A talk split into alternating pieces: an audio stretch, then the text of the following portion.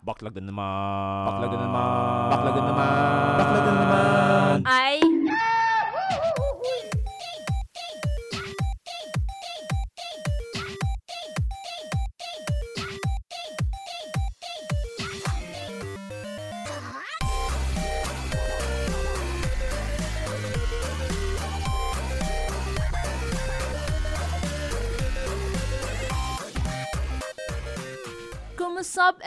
everyone? Welcome uli sa another episode ng Backlog na naman Budolcast. Muli, nagbabalik dito si Ate Cass. Tito Tej is present Hi! as usual. Kumusta? Ito. Kumusta? Nasa hype pa din ako ng Final Fantasy 16. Even though natapos ko na yung game, um, if you notice nga sunod-sunod yung recording natin, um, lag- medyo slightly lagari siya, no? Ah, road to platinum na ito! well, at least, Ah. ano na, ilan na bang kulang mong trophies? Technically four, in- kasali na yung ano yung platinum trophy. Mhm. Ah, well, we can't miss that, can we? Yun. Pero ah, ngayon, medyo nag-iisip na ako ano bang next na AAA game ang, ang lalaruin ko sa PlayStation 5. Pero Alam ah, mo, oh, bumubulong yung switch mo. na Bumalik ka na. Oo, yun nga yung sasabihin ko. Pinangunahan mo ko eh. Hmm, Hindi, hindi. Kasi alam ko, Ah, pag, pag, ano yan, pag babalik ka dyan, Mm. tapos, syempre, maghahanap ka ng game sa PS5. oh. Tapos, makakalimutan mo na naman. Hindi. Talaga. Ah, ah. yung, yung, we, yung, yung sa Steam mo, ta- near. Okay, Near. okay, okay, okay, okay. Wag ko lang sabihin. Pero yeah, ah, actually nabanggit ni Atikas na yung near replicant ah, ah, part siya ng mga balak nating i-cover in the near future. Pero yun, um, tingnan natin kasi medyo marami tayong games talaga na ano, nakapila. Kaya tayo nakahilera. backlog na naman. Oo, kaya, kaya tayo backlog na naman. So ikaw, kumusta ka? Okay naman. ah balik ako uling Genshin. Si- ano pa, um, I think, siguro, at, at the- ano, as of this recording, hindi pa ako nakaka-recover dun sa, ano, Sa? sa betrayal. Pero, I think by the time na, na, Wait, alin yan? Alin yan? Alin yan? dun sa isang retro game na ah, nilaro ko, di ba? yung Lunar. Oo. oh, yan, sa Lunar. Oh. So, pe- pero by the time na na-post na natin to, I think, okay na ako. Bak- by that time, nakabalik na ako niyan. Salty pa rin ako. Salty ka. Oo. So, Genshin muna ako ngayon. Saka may mga hinahabol akong mga event quest na hindi ko pa natatapos kasi Mala- sobrang busy rin. Hindi, hindi ako Ma- maka- malapit, ni- malapit na yung Fontaine, di ba? Oo, malapit na nga eh. Kaya kailangan ko nang itong tapusin. Kailangan mag-ipon ng premium. Mag magano kayo, magka-cover na naman kayo ni Harin. So Mm. shout out sa iyo Harin ano if you're here. Oh. Um may binabala ka bang ano, laruin na game? Or After mo- ng ano, or are you planning to to continue your save file sa Final Fantasy 16? try ko isabay ah, kasi after ng ano, after nitong matapos ko ang Lunar, may pinaplano rin akong iba. Ooh! Pero of course, iPad gaming ako because Ah. iPad supremacy. Pero pero hindi nakakabukas ang video pag may Hindi, sa Messenger. hindi, may- hindi, hindi yung kasalanan ni Apple, okay? Kasalanan yun ni Facebook. Grabe. Oh, Zuck oh. Zucker. Zuckerberg. Hindi joke lang. Eh, wag yung, yung algorithm natin. O sa bagay yung ano. okay. Eh, so, we're, of course, we're not here to talk about yung, talk about yung ating, ano, yung sa, ano yan, sa Final Fantasy. Sorry na. Th- th- This is another game, but this is another exclusive, ano, PlayStation game. Mm. Ano, and, and ano rin to, naging contender rin to sa na Game of the Year, di ba? Anong year yan? No, year 2020. 2020, oo. Oo. Uh, this, is- ano, ito, ang natalo lang to ng, well, Last of Us Part 2. Well, whatever your opinions may be, you're free to have it. Don't worry. Mm, uh, Yeah, You do you. Oh, You do I, you. I, I see the appeal of, ano, uh, Last of Us Part 2. Pero, i- iba rin kasi ang appeal ng Ghost of Tsushima. Which is, yun yung discuss natin ngayon. React lang ako ah. Kasi, ah, ironic lang. Kasi di ba first platinum ko yung The Last of Us Part 2. Oo. Tapos sunu- sunuran yung mga kalaban. Oo. Second platinum ko din naman to. yeah. Oh, which is one of the reasons why we're also covering this episode. Mm. Uh, we're also covering this game. Na ito ito yung recently ko na platinum pangalawa. Mhm. Oo. okay. Uh, just in case nagwo-wonder kayo kung bakit namin kina-cover tong ano, itong game. Mm. Ah, 'di ba ano to? Um na-mention na natin na contender to sa, sa Game of the Year. Oo. Ah, siguro uh, ano talaga. Ako honestly, personally, ah, ito yung ah, ano ko, Game of the Year ko nung 2020. Mm-mm. Naalala mo? Oh, gets ko. Oo.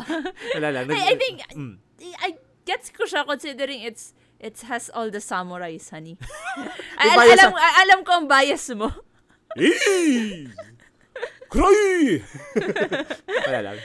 So, y- ano siya, this was developed, Ghost of Tsushima was developed by Sucker Punch Productions. Mm. And Sucker Punch is known for Infamous. In Infamous Oo. games. oo. Which, uh, ano siya, mukha siyang prototype, no? Sa, Mm. I think yun yung ano. Pero ano yung difference nga niya? Granted, hindi ko pa nalalaro yung Infamous ha. Pero I've seen the gameplay. ah kasi ako, nala- nalaro ko yung dalawang prototype games, yung Mhm. 1 and 2. Ah para siyang wreaking havoc fest. Re- Oo. Wreckfest? Wreckfest ba yung tamang term?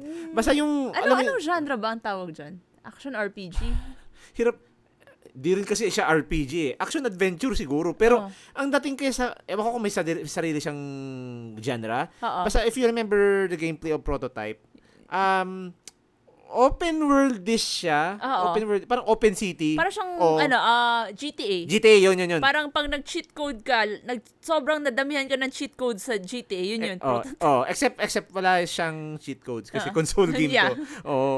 Pero yun din kasi yung feeling ko nung naglaro ako ng prototype. Like, 'di ba sa prototype you- you're wreaking havoc, you have ano yun, yung tendrils, Oo. yung mga ah, I don't know, ah, superhuman abilities na Mm. pwede mong wasakin yung helicopter, pwede, pwede mong wasakin yung kotse, pwede mong wasakin yung tangke. Oo.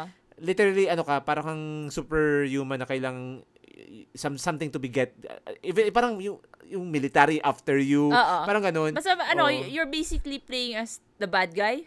Parang ganun. Let's sa mata nila. Oh, sa mata Sa mata nila. nila. Sa mata nila. Parang technically you're the Mm. antagonist. Kasi kaya kaya nga natawag yung yung infamous na infamous kasi I think you're being viewed as a bad guy. Oo. Pero disclaimer guys, hindi ko pa nalalaro yung infamous. Mm. Oh, pero willing to try this game kasi uh, as someone who played prototype, medyo may itch ako for for Wreckfest. Oo. Mm, yun. So, um, going back to Ghost of Tsushima. Ayun nga pala, Ah. before ko lang makalimutan, si Sucker Punch, um, nag-develop din siya ng other games apart from itong sa uh, Alin?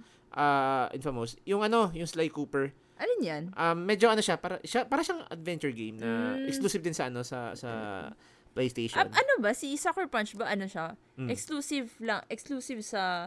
Ano siya, ah, talagang Sony siya. Ah, Sony. Ay, Mm. parang ano, so, Sony. Sony, ano siya, parang arm ng Sony. Oo. Parang same with Santa Monica, same Oo. with Insomniac. Ah, same with- ay, ano.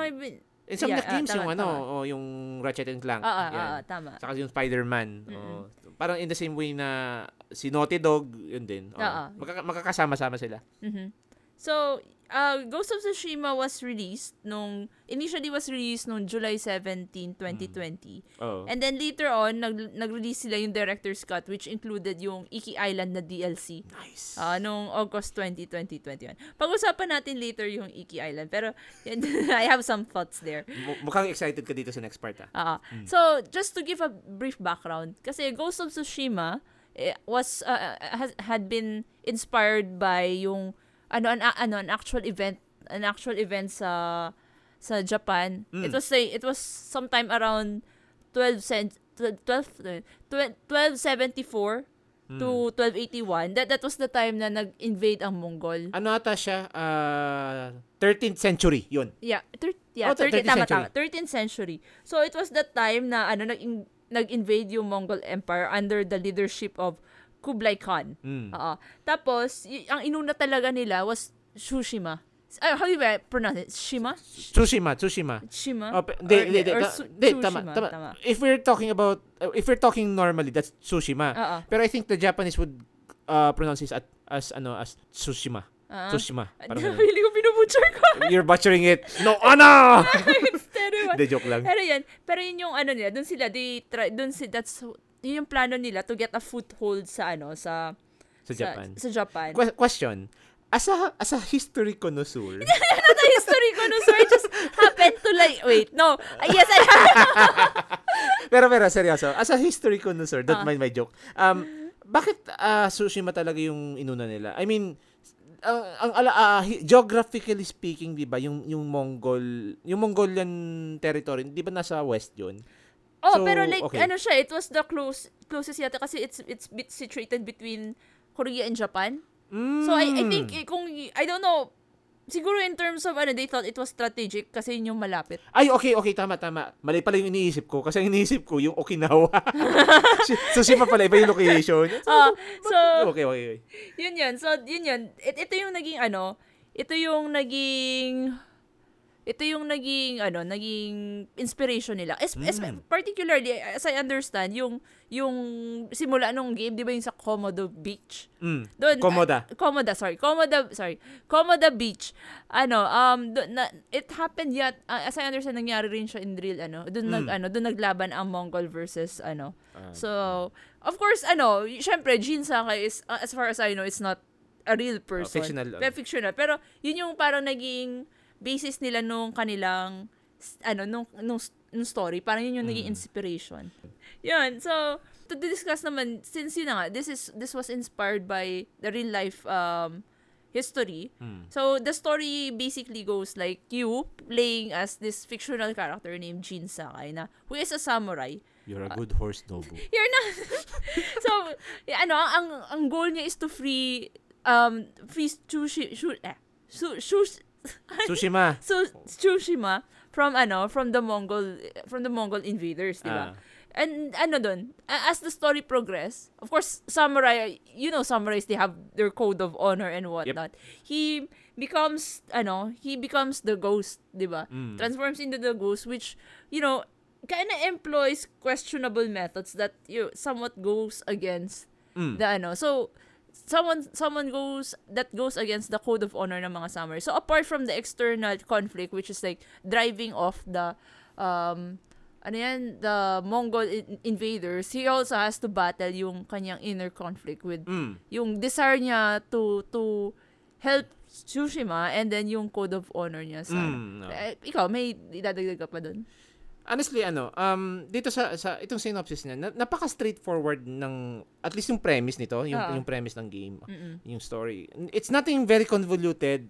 Talagang, ah, sabi mo nga, di ba, ano siya, ah, derived siya from a historical event. Oo.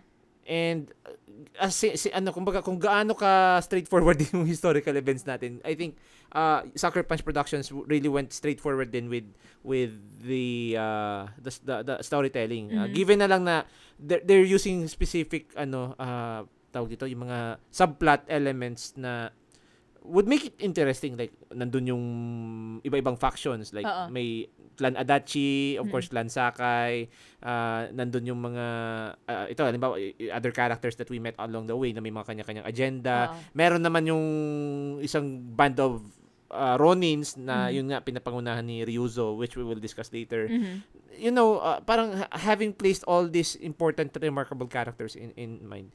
Even though sim- even even though napaka straightforward ng story niya, um it keeps you going kasi may something na parang more than what we can see on the surface level ng ng ano niya, ng plot niya na Mhm. ah, mukhang interesting pa rin yung naganap kahit alam natin na ang ang goal lang naman ni Jin Sakai is to drive out the Mongols, uh, Oo. Just basically defend his homeland from the Mongol invasion. Yun, yun lang naman yung na, ah, ah, na ano ko dito. Like, ito yung reaction ko dito na, ah, it's actually very good. It's, it's well written Mm-mm. na hindi ko inaasahan na ganito ako may invest sa isang quote-unquote very straightforward na story. Kasi ah, ah, ako, as an RPG ano fan, ano JRPG fan or Western RPG, you, know how much convoluted the stories we, we consume from from games like From- Ahem, K- Kingdom Hearts, RPG. although, oh, yun, ganun. Uh, you know, di ba? From, ano yan, from saving a rabbit to slaying a god. Slaying a god. Oh. Oh. Galing pala ako sa Final Fantasy 16, medyo, alam mo yun, oh, Oh. pa active time lore ka, di ba? Oo. Ganun. Pero dito, there's no need for that. Talagang straightforward lang talaga siya na hindi, hindi ka ma-overfed, hindi ka ma-info overload. Oo. So yun, yun yung thoughts ko dun sa synopsis. So, ano, let's dive naman into yung yung more in, more into this. Pero Hmm. hmm, ba- bago tayo mag-dive deeper, mag-spoiler alert muna tayo. Okay. So, maglalagay, uh, as usual, uh, same drill, uh, Oo. we'll be putting the spoiler tag sa description ng episode na to. Mm-mm. So, if you don't want to be spoiled, uh, just, Refer ano, to that. uh, uh, skip na lang dun sa Mm. ano sa spoiler event. Ah. Kasi ano to eh, well, uh, honestly, may well technically straightforward siya, may mga unexpected turn siya. medyo, oh. Medyo eh, 'di ba? Parang yung Okay, let, let's start na okay. Mag spoiler na guys. Spoiler in 3 Two. 2 1. So, Okay. well, yun na nga 'di ba nagsimula yun dun sa ano sa Komoda na- Beach. Ko- Komoda Beach.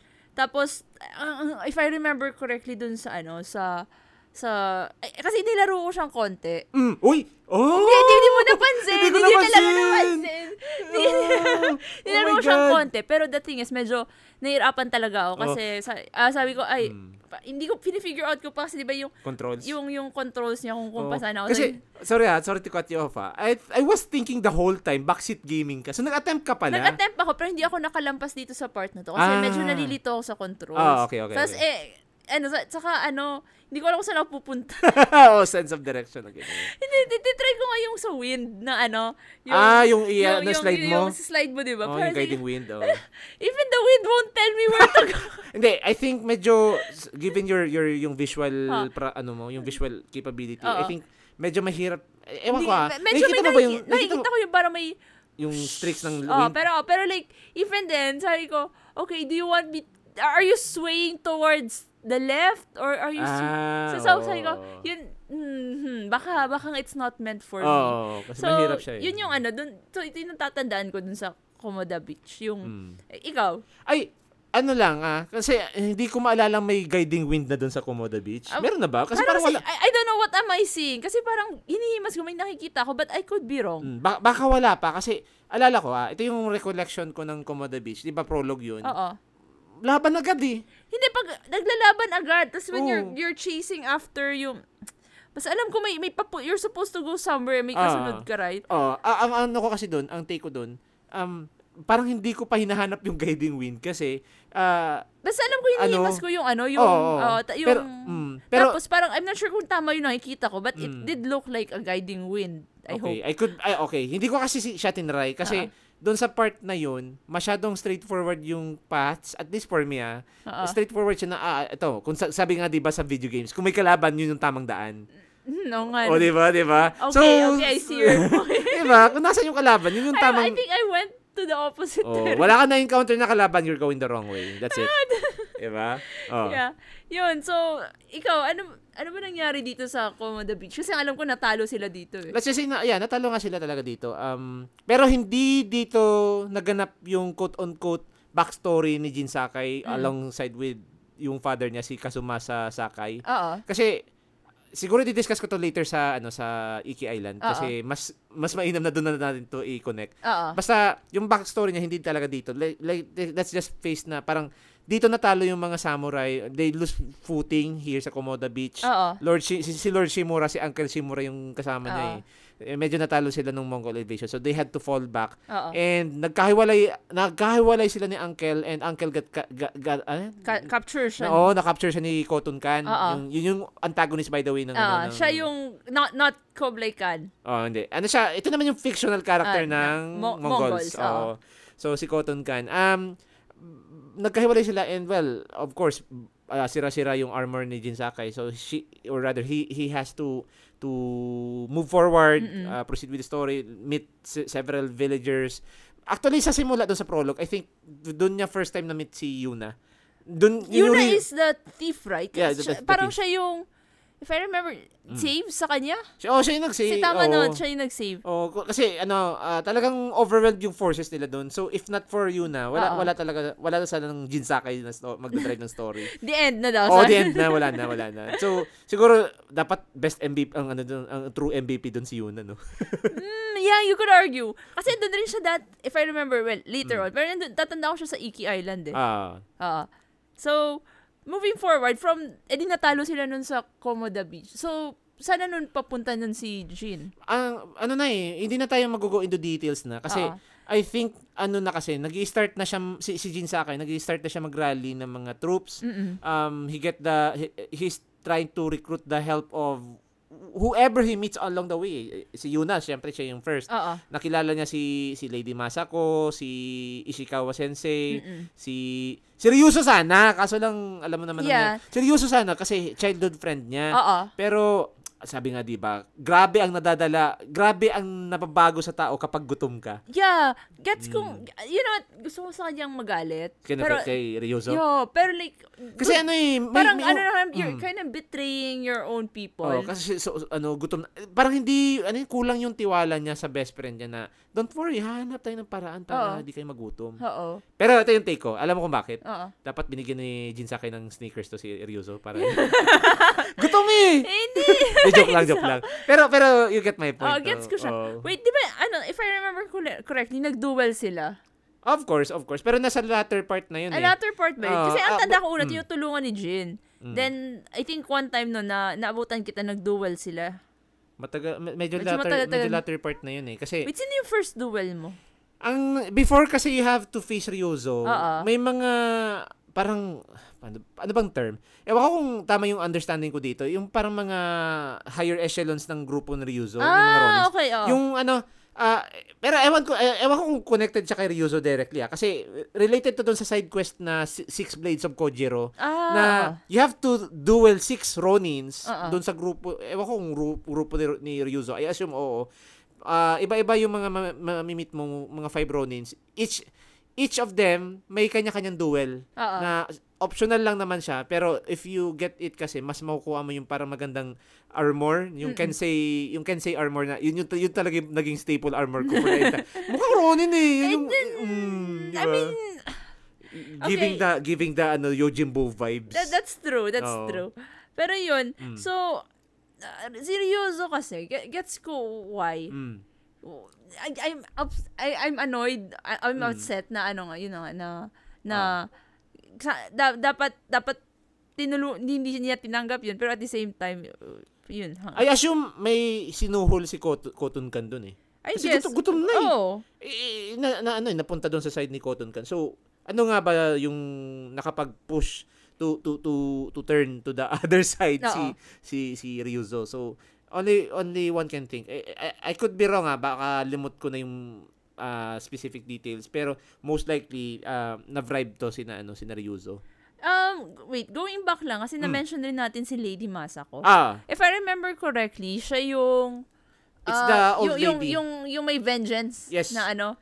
So, ah, alam mo lahat dito may vengeance. okay, wait. I Pero- you're not wrong. Oh, Pero oh. yung, kasi tanda ko sa kanya, ah yung family niya was massacred, right? Mm, yung, yung clan. clan Adachi. Oo, clan Adachi. Ah. So, I think, hindi ko alam, ano ba yung, may deal ba sila ni, ni ano, ni Jin? What do you mean may deal? Kasi di ba nagpa ay kasi Ah. may parang tutulungan yan para makik-alliance. ano, may alliance ayo, yan eh. kasi 'di ba as mentioned as, as, as I mentioned earlier, um Jinsaka is trying to recruit any, everyone to his cause. Oo. Na yun nga, yun, let's rally people together to fight the Khan, rescue Lord Shimura. Ah, pero kasi ang ang nangyari as ah, napaka straightforward din ng progression ng game na to eh. Kasi ah, in order for you to recruit their help ah, sa, kasali sana doon si Ryuzo pero alam mo naman nangyari kay nga. Um, you have to do their favors. Oo. So si Lady Masako, you have to quote unquote help her with Oo. exacting revenge kasi yung family niya na, na Massacre. Kailangan mahanap niya kung sino yung nasa likod doon. Although medyo limot ko na kung sino yung Ay hindi, alala ko na. Oo. Alala ko na kung sino. Pero ano, i-jog my memory ah, kasi baka makalimutan ko. Oo. Ah, yun, in the same manner si Sensei Ishikawa yung archer kunusur. master na lang, master. Master. Oh, yung yung archer master na actually doon natuto si Jin Sakai or rather marunong naman si Jin Sakai pero mas natuto lalo siyang maggamit ng bow because of si Ishika, Ishikawa sensei. Pero parang Mm. ang kinuha yata ang prodigy ni Ishikawa is si Tomoe. Was si it? Tomoe kasi una niyang estudyante, yun talaga yung OG. Oo. Eh ito dan yung driving driving force sa quote unquote side ah, side story ni Ishikawa. Na, ito din yung favor na gustong hingiin Oo. or I don't know kung talagang hinihingi niya. Parang, ewan ko ba, ba- malay ko ba si Jin Sakai nag-volunteer na I will help you, sensei. Oo. O, limot ko na yung part yun. Pero, most likely, hinahanap niya si Tomoe. Parang he, he has to put a stop on Tomoe. Kasi si Tomoe, na, kumbaga may ano, para may connection dun sa mga Mongols. Mm-mm. Nakipag-side, quote-unquote. Oo. So, syempre, as as a teacher, as as a mentor, you, You uh, want to save your student. Parang ganun. either that or put a stop to Oh yeah, oh yeah. Her Ja- madness. Oh, yeah, Japanese Mm. things. oh, Japanese things. Uh, this is, parang parang Orochimaru, ano lang, third Oo. Hokage. Oo, o, na, parang ganun papatayin ko yung estudyante ko. Parang responsibility. Oo, yun yun, yun, yun, oo. Parang ganun. So, yun din naman yung agenda ni, ni, tawag nito, ni Ishikawa Sensei. Oo. Ay, ay, may nakikalimutan pa ba ako? Y- yun lang naman. Pero yung, yung kay Lady Masako, bi- natandaan Ay! ko na. Oh, may Yung- naalala ko bigla. Ah. Si Kenji, yung ano, yung Ay, merchant. well, te- technically, it's just comedic relief, honey. oh, honestly, pero may ano din kasi siya. Ay, wait, may purpose pala siya. Tanda ko na. Mama- mamaya natin Ah, sasabihin. mamaya. Mamaya sabihin. Ayoko mong spoil dito. Mamaya na natin i-spoil. Sige. Oh, pero si Kenji din kasi, although sabi nga ni Katikas, siya yung comic relief ng, ng game na to, um, alala ko kasi, tatlong beses mo gagawin yung side quest niya. In the same manner din itong ibang characters, like Lady Masako, si Hmm. Ishikawa Sensei, um, tatlong beses mo din gagawin yung, yung, yung quest niya. Na, Ah, al- alam mo yung, every time you do Kenji's quest, oo. si Jin Sakai talagang Okay, what did you do this time? Ano na naman tong kalokohan na ginagawa mo? Like, syempre si si Kenji magpapalusot na naman na. It's Oh, ay, you think. hindi, hindi, hindi lang 'yun. Yung ano, yung ano, yung yung Don't worry, I'm, I'm feeding the Mongols. I, I'm, I'm going to bribe them. I'm going to fool them. Yung mga ganun. Eh, syempre, nagdududa si Oo. Sakai. "Ah, bakit mo binibigyan ng pabor yung mga Mongols? Eh, wag, wag mo, sabi nga niyan, di ba, you, you deceive, Oo. you, you have to deceive your enemies. Oo. You have to deceive rather your your your friends b- b- b- For before you to deceive the Oo, enemy. oo, parang ganun, no, di ba? Mga ganung palusot, mahilig magpalusot kasi to si Kenji. Pero yun, ah, isa din to sa mga nagustuhan kong characters si Kenji. Pero mamaya ako magdi-discuss nito. Ano. So yun, ah, I think dun sa sa first area, ano ba yung first area? Ayun, ayun. So yung first one is Izuhara, Oo. tapos yung pangalawa Toyota, masaka yung last yung Kamiagata. Ito, Mm. yun, al- alala ko yung Kamiagata kasi yung last yun eh. yung kami, ano yun yung last yung is kami, Kami, Kamiagata yung last. kami agad. Yung yeah, wait, una, yan, yan, yan ba yung may snowy fields? Yeah, yeah. Ah, Ito yung na. depressing area. Oo, at Oo. sabi ko, puro snow na naman. Mm, oh, actually may may ano talaga, may psychology behind it na pag puro talaga frozen wasteland yung makikita mo. Umay ka eh, umay, Umay, umay, talaga. oo. Oh. Pero yun um nagsimula yung game or magsisimula yung general gameplay mo sa Izuhara. Oo. So I think sa Izuhara, ito muna yung may meet mo sina Ishikawa Sensei, si, si Lady Masako, si Kenji I think one among them pero I could be wrong, may na may nakalimutan pa ba ako? Kasi alam ko maraming characters Si, na ma- may mga side characters. Si Yuna, most- si oh, Yuna, si oh, Yuna. pero like, most major characters, yung tatlo. Mm, pero hindi meron pang iba eh, si Norio ko. Although si si Dorio sa next area na siya. yeah, next area. Mm. Like, sila yung, I mean, within the area, yung first re- region ng ano. Basta point is um uh, Jin Sakai is trying to get every help, every hand he can, he could to to drive out the Mhm. Mongols, no. So, syempre, uh, first objective niya is to rescue Lord Shimura, si uncle niya. Pa- paano kaya ba na-save dun si, ano, si Uncle? Uh, nag ano sila, nag-raid sila dun sa castle kung saan ah, right, right. Now oo. I remember. Yeah, tama. Mm. tama. I forgot kung uh, Izuhara Castle ata yun or I, I forgot. Basta alala ko yung Shimura sa Shimura Castle nandun sa Toyotama yun eh. Mm. Naalala ko yun eh. Oh, so yun. After that. Ano, um, wait, may, may tatanong ako. ah. Mm. Kasi, ano, that's, that's, um, in relation, kasi na-mention ko dati, dun, kani, right, na-mention ko Mm. dun sa synopsis na, na, nag-transform, well, not not literally, Hindi, in hindi literally, literal ah. sense, ah. pero naging, nag, nag-take into, naging ghost si, ano, Me- the, me- the ghost, metaphorically. metaphorically transformed Oo. into a ghost si, ano, Oo. si, si Jin. So, how did it start? Kasi, y- yun na nga, di ba, samurai honor code, etc. Mm, mm. So, paano yung, what, what made him? Kasi alala ko dito, if I'm not, if, eh, alala ko dun sa I think katapusan ng ano ng second area sa Toyota ma. ah, Mm-mm. nagkaroon ng argument to si uncle niya eh. Si Oo. si Jin Sakai saka si Uncle Shimura. Oo. Eh alam naman na natin how adamant samurai are when it Oo. comes to their code of honor na wag mong Lalasanin. wag mo- wag kang gagamit ng mga ah, quote unquote dishonorable means Oo. of killing your enemy. Like kung papatay ka na, 'di ba sa code of honor ng samurai sa Bushido, Mm-mm. uh, you have to face your enemy to the front. Oo. Huwag kang gagawa ng underhanded tec- uh, tactics Mga like sa- backstab. backstab, Mm. gagamit ng lason, Oo. mga ganon. So, eh, ang, ang ano naman kasi, ang stance naman dito ni Jin Sakai, like, hindi, ano bang mas importante eh? Patayin agad natin tong mga quote-unquote threat na to, hintayin natin mamatay yung citizens ng Tsushima, Mm. or quote-unquote mag mag-stick tayo dun sa code of honor Na papatay lang naman sa Papat- atin. Oo, na yun nga kaka-stick natin sa code of honor, eh dishonorable yung kalaban natin, inuunahan tayo. Oo. Although- pero in hindsight, may point din naman si si Uncle Shimura kasi because of yung ginawa ni tawag nito ni Jin Jin. Sakai, Mm. um na natuto ng mga mga underhanded techniques itong Mongols like gumagamit na rin sila ng mga lason. Oo. Ay, ay, eh, as I understand, na- natutunan ng Mongols yung lason because of gin eh. Oh, Di ba? Mm, kasi na, na find out Na, na, ah, ito yung yung flower. ginagamit, ito yung ginagamit niya Oh. ng ingredient. Mm. Y- yan kasi, honey, that's why you don't sneak around and... Ang enjoy kaya. Explain ko mamaya sa Ah, gameplay. sige, mamaya, pero may, may, may pang-counter ako dyan. ah, sige, sige. Sige. Anyway, Mm. so yun na, naging ghost na siya, right? And then, May isang, isang point doon ng story na you cannot uh, fast travel pabalik sa Toyota masaka sa Izuhara kasi literally fugitive ka na eh. mm So nandun ka sa Kamiagata, you're doing your own thing na "Ah, hindi, I will prove to Uncle Shimura na I can I can defeat the Mongols without being honorable. Oo. Oo. Mm. Pero, ano, so, ang alam ko kasi nag-away kayo dun to the point na ano eh, na dishonor ka na, di ba? Oh, actually, Ano doon sa doon sa saan area nangyari? doon sa area na ano na, na quote unquote dinis-own ka na. Oo.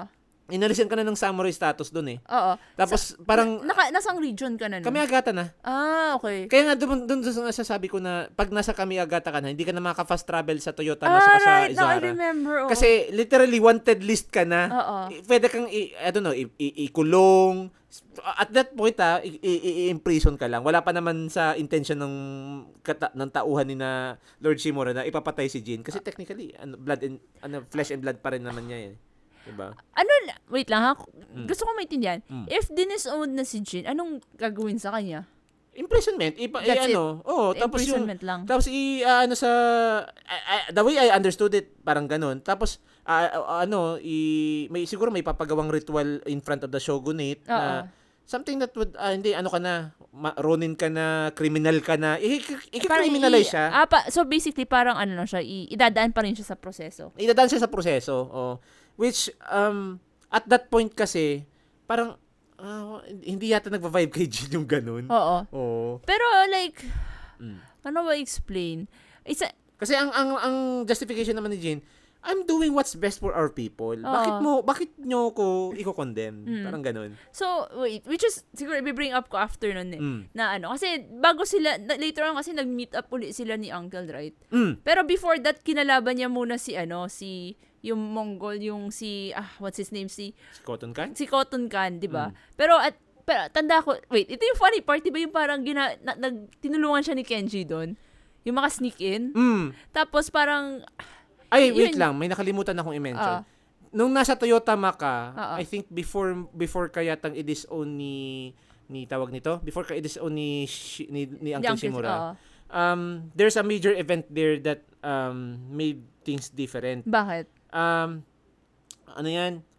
Actually, ito magko-comment ako nito about kay ano kay Jin Sakai later sa characters discussion. Oo. Um yung nahuli sila Mhm. ni, ni, ni Taka. Si Taka kasi yung blacksmith. Oo. Siya yung younger brother ni Yuna. Yuna. Oo. Oo. Eh, I think nung time na yun kasi, ka, ka-duelo, uh, supposedly, i-duelo sana ni Jin Sakai si Ryuzo. Oo. Na parang sinasabi ni Ryuzo na, come to us, nandi, Oo. dito ka sa side namin, kako, di ka mahugutom dito. Or at least, hindi naman, si- wait, I could be wrong, hindi naman siya necessarily inaalok. More like, parang, come to ano ano yan makipag ano ka seek an audience with Cotton Can. Uh, you have to meet him ganito ganyan Mm-mm. tapos 'di ba if you remember, may tauhan seryoso na parang in-slash si Jin Sakai sa likod. Oo. And well, di naman fatal yung blow, more like ni-render unconscious, lang. Unconscious, Tapos ginapo silang dalawa. Oo. So doon sa event na yun, nakagapos si lang dalawa, then nandun si Cotton Can Mm-mm. kasi alam naman natin na naging ano, naging lapdog si Ryuso. Oo. Um ano eh ang ang na, ano yun, may pinagawang drastic choice or uh, may pinapiling choice kay kay Taka Oo. if I'm not mistaken. Parang, ano ba yun? Medyo, medyo vague na tong part na to sa akin. Eh. Kasi alala ko, parang i- in-instruct si Taka na patayin mo to. Oo. Patayin mo si Jin Sakai. Oo. Pero I think hindi yata tinuloy ni, ni ano? Ni Taka? Ni Taka. Parang, na- na- well, ano kasi si Taka eh. At least nung sa introduction ng game, ano siya, cowardly siya. Pero for the first time, naging brave siya dun sa area na yun. Mm. Pumalag yata siya kay Cotton Can, but he got killed in the process. Oh, oh, wait, yan yung part na nagalit si Jin. Exactly. Yun, Oo, yung, yun, yun, yun, yun. yung for the first time nakita natin na sumigaw siya with Oo. extreme emotions. Doon ko lang siya nakita so super heightened yung Oo. emotion niya. Oo. So uh, after that, of course, ano, may may may guilty may guilt si Jinsake kasi Mm. he was supposed to protect Taka. Taka. Kasi yun yung bilin ni Yuna. Mm-mm. Actually, against talaga dapat si Yuna si, sa pagsama ni Taka kay Jin. Oo. Eh, yun nga, napabayaan ni Jin yung please look after my brother. Oo. Namatay. Mm, Ang, eh, nung time na yun, supposedly, ano na, tapos na yung questline ko kay Yuna. oo. Eh, syempre, tapos na yung questline ko kay Yuna. So, ang balak ni Yuna after that, since tapos naman na yung duties niya kay kay kay, kay Jin Sakai kasi na-rescue na si Lord Shimura eh. Oo. So, my duties are done. Ang balak namin, babalik na kami sa mainland. We're Oo. going to start a new life together with my brother. But, Oo, uh, hindi na mangyayari yun kasi patay na nga si Taka. Ah, So, that's terrible. kung maalala, kung, I'm not sure kung naabutan mo yung scene na yun, Oo. pero kung maalala mo, may sinabi si Yuna na, so what am I going to do now? Nawala na yung reason ko for for going home. Mm-mm. So, ayoko na umuwi. Wala nang purpose. Wala na yung kapatid ko. Mm-mm. So, what do you want me to do? Alam mo naman si Jin Sakai. Just help me drive out the Mongols na lang. of course. ano, and, mm, well, ano naman siya eh. You gotta admit, parang ano naman, yun, doon na, focused siya. Ah. Doon sa goal na yun. Yun, The goal. The goal. ah. Yun. hindi si Dagul ah. okay. so, after, so, li- like I said, Mm. going back lang, di ba?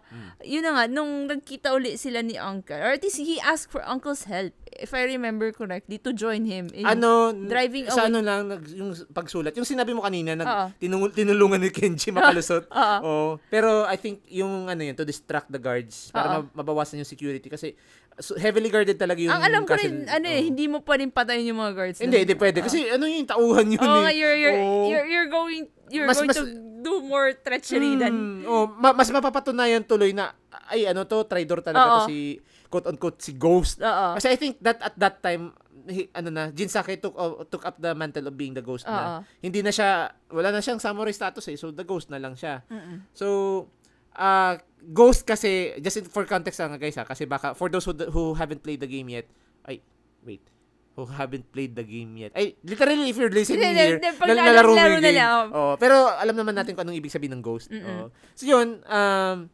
basically, uh, tinulungan siya ni Kenji makapasok. Nag-iwan lang siya ng sulat. Ah, Hindi niya alright. pwedeng... Ay, ah, tama, tama. Mm. Ano pala, okay, tama. Pero ano sila, pero hindi, ya- hindi yata tinanggap eh. Parang nagpakita ba doon?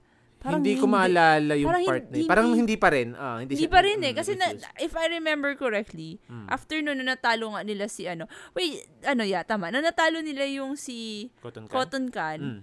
yung saka sila nagkita ni Uncle, Mm. 'di ba? They And- have to settle Oh, and, score. and yun, you know, yung, ang natatandaan ko dito, um, s- yung, yung pag-meet nyo, akala ko it was, everything was all fine and dandy. Hindi na, hindi na. Hindi na, eh, kasi di ba, parang medyo peaceful yung Mm. vibe. Mm. Tapos parang, parang nakaputi dun, if I remember correct, nakaputi dun si, ano eh, si Uncle. Mm. So, so parang, parang sa akin, yung aesthetic ng entire scene, which is ang, ang galing talaga nung ano nung nung art direction ng ano na to kasi it was giving me the impression na ah okay siguro natalo na yung Mongols maybe maybe magsisimula na dito magsisimula na dito yung forgiveness and all and then Hindi, sa, sa Kodong- sabay nung as you, Samurai, a- hindi a- yan. as, as you go through yung ano yung yung tawag dyan yung kasi may, na, may, na, may, nung they were walking, right? Ta, Mm. Tapos habang naglalakad sila, may na-meet silang parang, yung may, I don't know, merchant yata, yun na may Oo. dalang, ano, parang tinulungan yata nilang ayusin yung car- carriage or something. Mm, mm. And then sabi niya, papunta daw siya dun sa ghost army. So nagtaka dun si Jin, right? Mm. And then they kept walking and walking and then, then they're talking. And then up to the point na sinabi na ni uncle na kailangan niyang parang ano nag nagbigay na ng orders yung ano yung Yung shogun, shogun. oh, yung shogun. na ipahuli siya. Oo, and then dinisband na daw ata yung ano, yung dinisband na yung clan nila. Di ba yun yung, yun yung sa part na tapos yung kay Cotton Can, no? Oo, tapos na siya. So, sin- sinabi na ni ano kung ano nangyari, na disband na yung clan nila. Oh, wala And na. and I think parang inofferan siyang position ni ano ni nung shogun Si, sa, ano, sa, ar- sa, roy- sa army eh. si, Si, Jin Sakai? hindi, hindi, si Ah, si, Jin, ano, si, si Uncle. Shimura. Oo. Oh. Pero parang, ang ano yata is patayin si Jin. Parang, Oh, parang- pero knowing kasi ano, Uncle Shimura, parang binigyan pa rin niya ng choice yung nephew niya Oo. na Jin, if you're going to tread this path, wala akong choice, papatayin kita. Oo. Pero if you're willing to to mend your ways, Oo. pwede pa kita matanggap bilang quote-unquote son. Uh, Diba? Parang ganun. Pero hindi nag-ano si ano eh. Hindi, kasi uh, alam naman natin ng prin- Hindi talaga sila pero, agree hindi, sa Pero dito kasi sila. yun, inano ni, parang pino, dun, dun pinoint out ni Uncle, di ba, na it, itong actions mo, yeah, yeah, ano, may, may dire consequences niya dahil ngayon, peop, yung, the, ano, yung mga, nag, yung mga, those in lower rank are already dis, ano, no, Dis- disobeying their superiors. Ah, yan, yan, yan. Yun oo. yun, tana mo yun. Kasi yun yung ano niya, kasi ikaw na nag-disobey ka, eh, nakita nila you got results. Pwede kang, pwede kang gayahin. Gina, hindi lang pwede, ginagaya na. That's why nabuo Oo. yung Ghost Army. Oh, yun nga, yun nga. Yun, yun oo. yung ano, which is like, yeah, okay, may point May ka nga. point siya, oh. Oo. Yun Pero din sabi naman yung... yun naman si Jen, he stands by his, ano, what he did na, oh. I, I did this for... For the good of my people. Hmm. Oo, diba? So, dun sila naglaban, which is like, the saddest part of the game, I don't like it. Taghiwa na naman. May mga ninjahan na naghihiwa ng onion. Ah, yun. Tapos nag-play yung music nun, yung, Mm. ano, yung The Way of the Ghost. Pero ikaw ah, tatanungin kita. Mm. Um, dun sa ano na yun, eh, applying lang yung ano mo, yung okay, let's not let's not let's not put yung context ng Japanese culture, Okay, okay, etc. Would you kill uncle or spare him? Sabi mo kasi parang hindi ko lalagyan ng Hindi, hindi, ano, ng hindi, hindi. Japanese, no? Oo. Nahirapan tuloy akong sagutin. Hindi, kasi ate, ah, madali na easy, the- kasi if you put the Japanese culture, the easiest answer is yes eh. Kasi, you know how how they value their honor, di ba? And Mahirap. Siguro kung ako ako ang tatanungin mo, if I am Jin Sakai, magiging honest ako ah, mahirap, mahirap for me to choose. Mm-mm. On the other hand, pwede kong patayin, pero flesh and blood ko pa rin yun eh. Ah, mm, Yun. Nandun, dun- naglilinger yung flesh and blood Oo. na hindi ko, parang ayoko. But on the other hand, pwede ko din naman na ano, ano nga yung sabi mo kanina? Pa- pwede ko siya patayin, no? Pero ayaw ko at the same time. Pero, ah, mahirap. paano, paano ko masasagutin to? Ah, okay, okay. For the sake of, I mean, kung humihingi talaga siya ng laban, if Oo. if if he- if it's a, a fight he wants, if it's the fight uh, he'll get, Ah. so lalaban ako. Oo. Ah, Iba kasi yung laban versus patayin. ah, patay ba? Okay. Oo, kasi pa, la, If okay, okay. If if nag-ask siyang patayin ko, di siguro wala akong choice. Ma- lubag-labag man sa kalooban ko, papatayin ko na lang. I mean, siya yung humihingi. eh. Oo. Pero yun kasi eh, ano ah, kung kung walang walang Japanese glasses or Japanese culture ah. Oo. So, I'm looking at it, uh, uh, at a slate, clean slate. Oo. Siguro papatayin ko. Mm. Pero mahirap eh. Siguro kaya kong sabihin to ngayon. Pero Oo, kung pero nandun na ako sa posisyon. ang hirap, no? mm, Kasi hindi kaya, kaya nga that's what makes para sa akin, what makes yung yung yung at least na, na kahit pa paano ako na ako kay Jin. mm. Because yung Jin who's someone na ano na well he un, well, at least on Jin's part naiintindihan niya yung culture of course. Pero Oo. like at the same time uncle, siya, nasa, siya yung nasa harap ni uncle eh. Na ano na ano yung alam niya na he has to do this. Mm. Pero at pero ayaw niya. Pero teka, ako, Pero- ako naman yung magtatanong. Oo. Siguro ito yung mas morally controversial question. Oo. Sino ba ang mas tama between them? Uncle.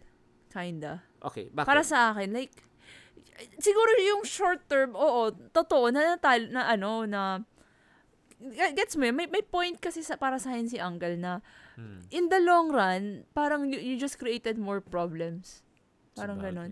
So, siguro nga, eh, yung, yung short-term gain is that na-drive away mo agad yung Mongols. Pero in the long run, na, na- you created a problem which is like naging disobedient yung mga yung mga ano na yung mga nasa Ah, lower okay, rank. Parang okay. ganun. Gets ko na, gets ko Oh, na. so ay nagagets ko si Jin. Pero ano na ah, mas mas mas naiintindihan ko saan nanggagaling si Uncle. Okay. Which um, is ah, okay, siguro ito ah, medyo hati ako slight. mm-mm, Kasi nung, when I was playing the game, ah, ito magiging honest ako ah, Huh. medyo iba yung sagot ko sa'yo. mm-mm. Pero itong sagot ko, nakabase to dun sa experience ko when when I was playing the game. Mm-mm. Medyo nasa side ako ni Jin. Mhm. Kasi nung time na yun, we're talk, we're living in the present eh. We're not Oo. we're not yet living in the future. Oo. Siguro hindi ko pa kino-consider yung future. Hindi ko hindi ko rin kino-consider yung past. Nandun ako sa, sa moment na yun eh. Oo. So, alam mo yung parang hihintayin pa ba natin na dumanak yung dugo bago pa tayo kumilos kung ano yung dapat nating gawin. Mm-mm. So siguro doon lang ako humuhugot ng ano ng sagot Oo. na we have to do this quickly even if it means doing the dishonorable Oo. ano. So kasi parang ayoko maging collateral damage yung mga quote-unquote Mga tao. mga tao Oo. just to prove a point na we have to do things with honor. But, yun nga, may point din naman si Gina. Kaka-honor-honor natin, patay na yung mga tauhan na. And, Ah. uh, what, what, what, honor, what, ano yun? Ano ba tamang tanong? What is the use of honor if wala nang mag, ah, ano niyan, mag-acknowledge niya. Wait, may, may, may quote ako niyan eh. Ah, sige, sige, Saan sige. nga ba yun sa Mass Effect? Oh! Ano yan?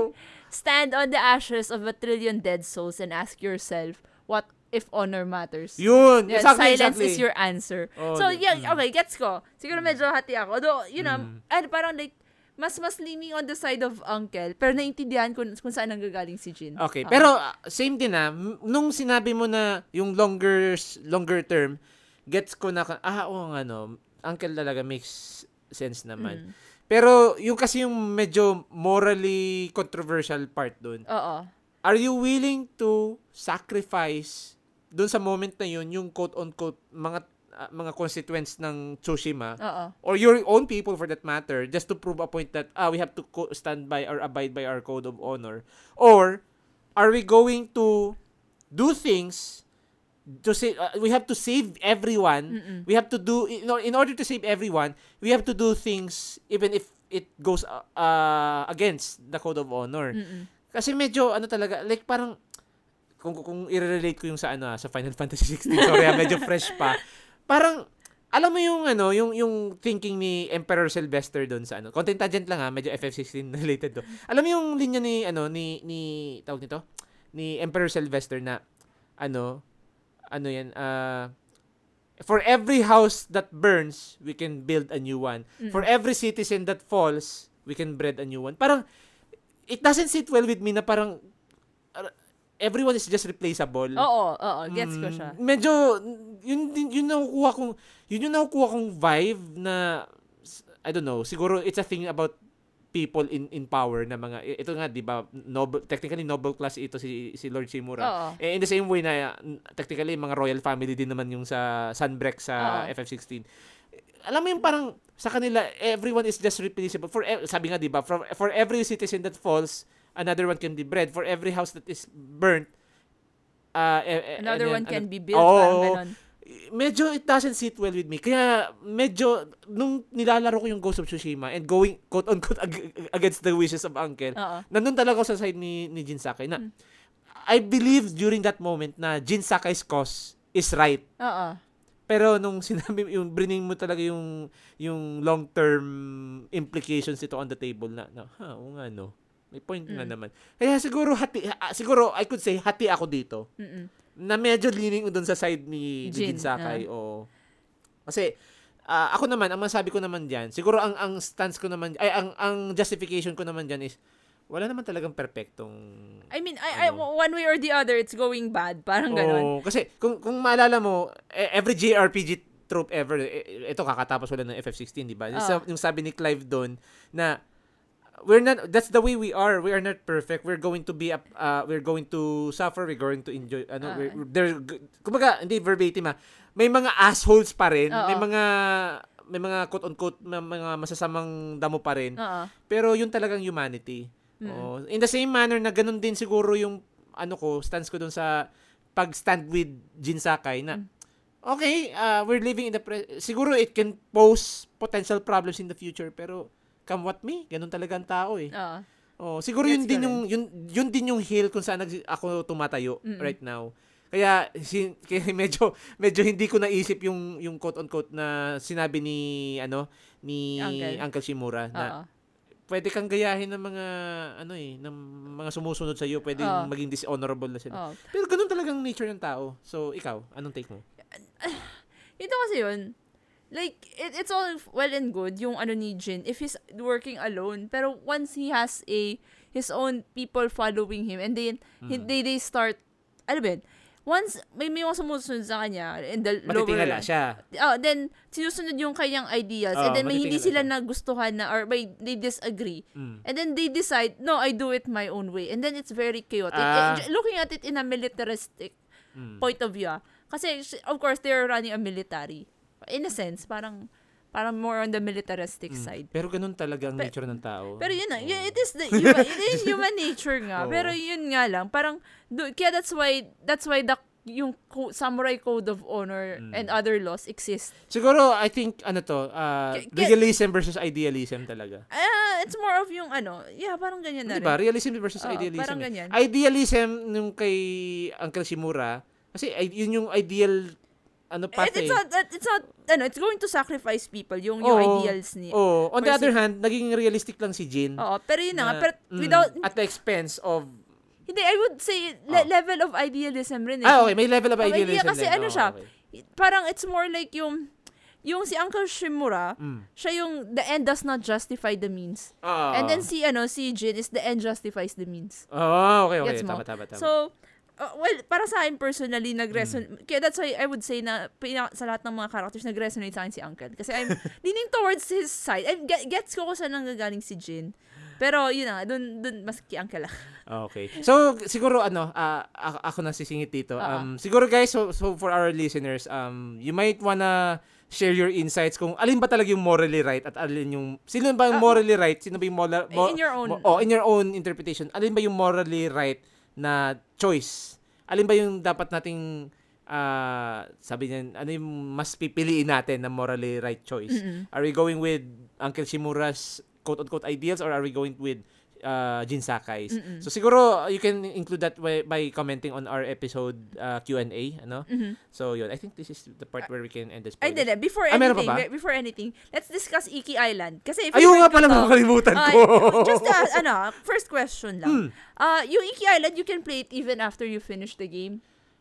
Even after, Kasi yeah, alam yeah. ko nilaro mo siya before mo Yeah, sila- medyo sabi ko, di ako kontentong i-platinum yung game kay ano ano na hindi ko pa na oh. Siguro uh, yeah, you can play that Mm-hmm. na ano na tapos na yung kay Lord Shimura Oo. or yung technically yung main plot ng story. Pero ang ah, ito kasi medyo different story ito in its own. But it, this is relating to ah, yung sa mga Mongols na let's just say na leveled up version ng mga natutunan ng lesson based dun sa consequences ng Oo.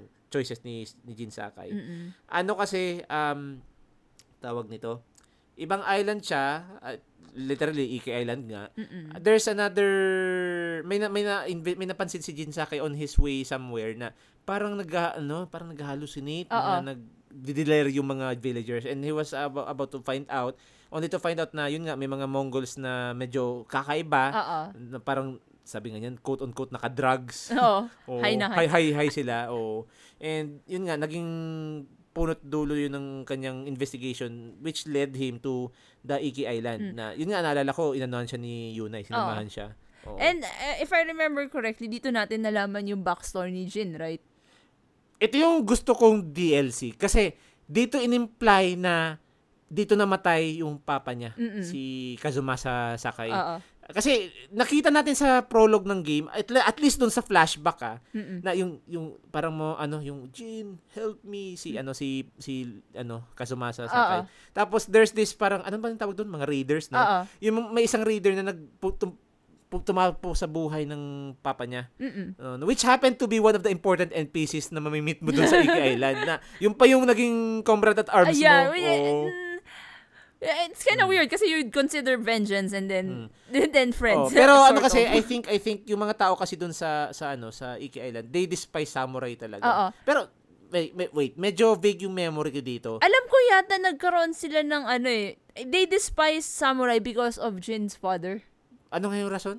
Hindi ko alam alam ko parang inambush yata. Wait, sino ba yung inambush? Yung father or yung Sila, sila yung inambush. Oh, no. Hindi ko alam kung ano nangyari. Basta ang natatandaan ko, nagkaroon sila ng... I think hindi nila kayang i-take yung leadership ng mga samurai. ah, right. think, ba yun? oh, parang yun Mm, yun Kasi eh. parang they want their own autonomy eh, Oo. yung mga taga Iki Island. I, I- the way I understood it or remember it lang ganun. So, pa-correct lang kami guys kung, tam, kung mali kami. Pero, ah, ano pa ba yung nangyari? Ay, na- well, of course yun, na, na, isa ring na-hide doon si Jin. ano kasi, ah, ang theme nitong Iki Island is, yun nga, may may quote-unquote, may shaman doon, yung parang chief shaman. Oo. Siya yung antagonist nung DLC na to. Si Eagle. Oo. The, the Eagle, quote-unquote, yung tawag siyang The Eagle. Oo. Ano siya, um, hindi ako sure kung part siya ng Mongol. Part ba siya ng Mongol ano? Kasi parang ano siya, eh, parang native siya doon eh. Native ba siya doon? I could be wrong. Pero mukha kasing tribal ang itsura niya. I'm trying to Oo. remember. Paano? Pero pa pa-clarify na lang guys ha. Kasi ang the way I understood yung sa I- Iki Island, okay, me- medyo hindi nga siya Japanese tingnan. Okay, so I, I think assume Mongol siya, eh, part Mongol siya. Pero I'm oo. not sure. Pero- part siya nung, nung, nung nag-invade. Oh. Pero let's just say na may parang mystical arts na may may mystical arts Eh, yung it's taong to. Kasi oo. ano, may poison siyang ginagamit. Oo. na kapag natamaan ka nun, parang may way siya to, to channel yung thoughts, yung, I don't know, ewan ko kung thoughts talaga yun or baka hallucination Ha- lang. ay, or hallucination, hallucinogens ah. lang nung laso niya. Pero, magaling kasi yung pagkakaano, pagkaka-facilitate nung poison. Kasi, Mm. yung poison, I think yung poison na ginamit ni, ni Eagle, Mm-mm. nag, nag, nag, ano yan, nagte-take effect siya dun sa mga fears, yung yung honest to Yung- goodness thoughts ng ng victim, trauma. yung trauma Oo. o I think yun yung yun yung trigger para mag ano yung poison mag ano yung halluci- hallucination Ala, alam mo tinuro dito sa ano sa Iki Island, Han? alam ko na sasabihin mo Karma. ah Karma. Yan, yan, yan, yan yung, ano, at least nararanasan mo, yung ginagawa mong pang-hallucinate and poison. grabe siya Dun oh. hindi, hindi, no honor, honey, no honor. Pwede ano sige na sige na Hindi, so pero yun. yun. Pero ang, ang kagandahan dito, kasi apart from exploring yung backstory ni Jin, um, ano siya, ah, tawag dyan, ni- ni-resolve rin yung inner trauma niya. oh yeah Yun kind yung, of oh, Mm. yun yung gusto, I guess, I, I, that, this is why, ito yung favorite moments ko. Ah, Like, talaga? oh, Kasi yung Iki Island, kasi doon talaga yung na-resolve yung, yung trauma ni Jin. Mm. Kahit papano. Oh. So at least you get an idea on Jin's backstory, wh- what he was like before. Mm. Kaya favorite ko siya. Na ano, moment. And apart from that, isa pang favorite moment. Ah, it, ah. it wasn't really a story event. ah It was more like nung naglalaro ka nung, tanda mo yung ano, alin yung may pinawalan kang bear. oh grabe siya favorite ko yun. Kasi hindi ko talaga, kasi yun yung time na nag-backfire yung mga plano. kakaka ano ko kaka toy around ko dun sa Mongol camp Oo, no? ano, kaka-stealth, stealth mo, di ba? Pinawalan mo yung bear, hindi naman kinain yung mongo. So, paano? Kasi ikaw pa yung hinabol. ano yung, parang siyang, parang siya yung Tom and Jerry moment na. Ewan ko ba? Okay na yun, okay na Ay, yun. ikaw, ano ba favorite moment mo dito sa, ano, sa game? Honestly, ano, um, ano ba? Hindi ko masabi kung, ah, ah, alam ko na. Favorite moment ko dito yung na-awaken yung, ano, yung, nag, nag, ano kasi, nag-activate yung ghost. Ah, right. Mo? Pag, oo, oo, oo. Yung parang ipipress mo yung L3 saka R3, Mm. tapos biglang mag-activate yung ghost mode mo. Ah, yun, ghost mode ghost siguro mode, yun. Oh, yeah. yung ghost mode. Tapos, pag prines mo, di ba yun, nagba-black and white yung screen. Oo. Tapos, parang natatakot sa'yo yung Oo. mga, ano, yung kalaban. It's a ghost! It's a ghost! It's a ghost! Tapos, na, naging helpless sila Oo. na napaatras sila. Then, ikaw, you just slash them around feeling batusay ka naman. Oo. Oh, pero, yun nga, you have to, you have to full, I'll discuss this later sa gameplay. Oo. May if you feel kang ano ga- gauge, para Gauge. mag-work 'yun. Oo. So, yun yung kasi ang epic nung pag-awaken ng ability na yun kasi all it takes for Jin to to unlock that was to to slay a a, a Mongol general na Really? kumbaga oo kasi ah, okay. Kasi, kasi it yung- strikes fear. it strikes fear. Eh naalala ko doon sa specific cutscene na yun, bumaba si Jin ah, hindi, may kinalaman siyang Mongol general tapos doon sa decisive moment, Ah. pinugutan niya ng ulo like napaka-clean yung Oh, pagkapugot. wow. Tapos yung parang shing! Oo. Tapos ang linis. Walang, walang dugong sumal, tumalsik. Naputol talaga very cleanly yung ulo. Tapos yung mga Mongols, napaatras. Like, yung, oh, no, no, no, no, no, It's no, the no. ghost! It's the ghost! Oh, parang ganun. So, ang, ang, ang epic lang nung moment. Yun talaga yung pinaka-paborito kong moment doon na, wow! This is the true ghost of Tsushima. Yun, yun, yun. So, yun. So, I think we can end our, ano, yung spoiler dito. Alright, so Sige. yun. End of spoilers. End of spoilers. Alright. So, let's move on naman sa gameplay since I, I think as, as much as we love the story, pero yung yung aminin mo, ang favorite mo dito yung gameplay. eh. Honestly, oh. Uh, So, ano, ano ba yung nagustuhan mo dito sa gameplay ng ano ng Ghost of Tsushima? Unang-una, syempre, this is the ultimate samurai simulator eh. Di, kasi, ako ah, magsishare lang ako ng, ano, magsishare lang ako ng background ko with playing samurai games. Mm-mm. I, the, the very first uh, samurai game I played on the PlayStation is yung sa, medyo hindi siya kilalang game actually. Um, medyo under the radar siya for the most part. Kasi ano siya, ang title ng game, kung you, kung Europe yung region ng console mo or yung bala mo, Mm-mm. or ano yata siya, Ronin Blade. Mm-mm. Ronin Blade yung title. Pero kung US version yung grabe may region-region na pala nung 90s no. Yeah, di Oh, so basta kung Europe yung bala mo, Ronin Blade yung title ng game. Mm. But if you're using yung bala ng US or yung US region yung bala mo, Soul of the Samurai. Oo. Yun yung title ng game. Mhm. And uh, just to give a very ano lang, uh, a very short synopsis ng game na yun. Uh, sa, ano siya, dalawang dalawang main characters yun, isang ninja, isang samurai. Mm. Uh, technically Ron ano siya, Ronin yung main yung isang yung ano, yung isang character. Uh, nag umuwi lang siya doon sa hometown niya. Sorry sorry tangent ah. Oo. Umuwi lang siya doon sa hometown niya, bibisitahin niya yung best friend niya for all time sake. Mm-mm. And then upon visiting, may napansin siyang weird doon sa quote-unquote fifth dam. Tama ba yung term? Fifth dam? Parang Fifth? F-I-E-F-D-O-M. Uh, Five dam? fi- Fifth dam. fifth. Basta, ah, yun yung term na parang loca- Ah. locality, parang kingdom. Ah. Uh, hindi siya kingdom, mas maliit siya. Oo. So yun, um na- na-discover niya na may kakaiba. Bakit inaatake ko ng mga ro- ng mga government samurai? Oo.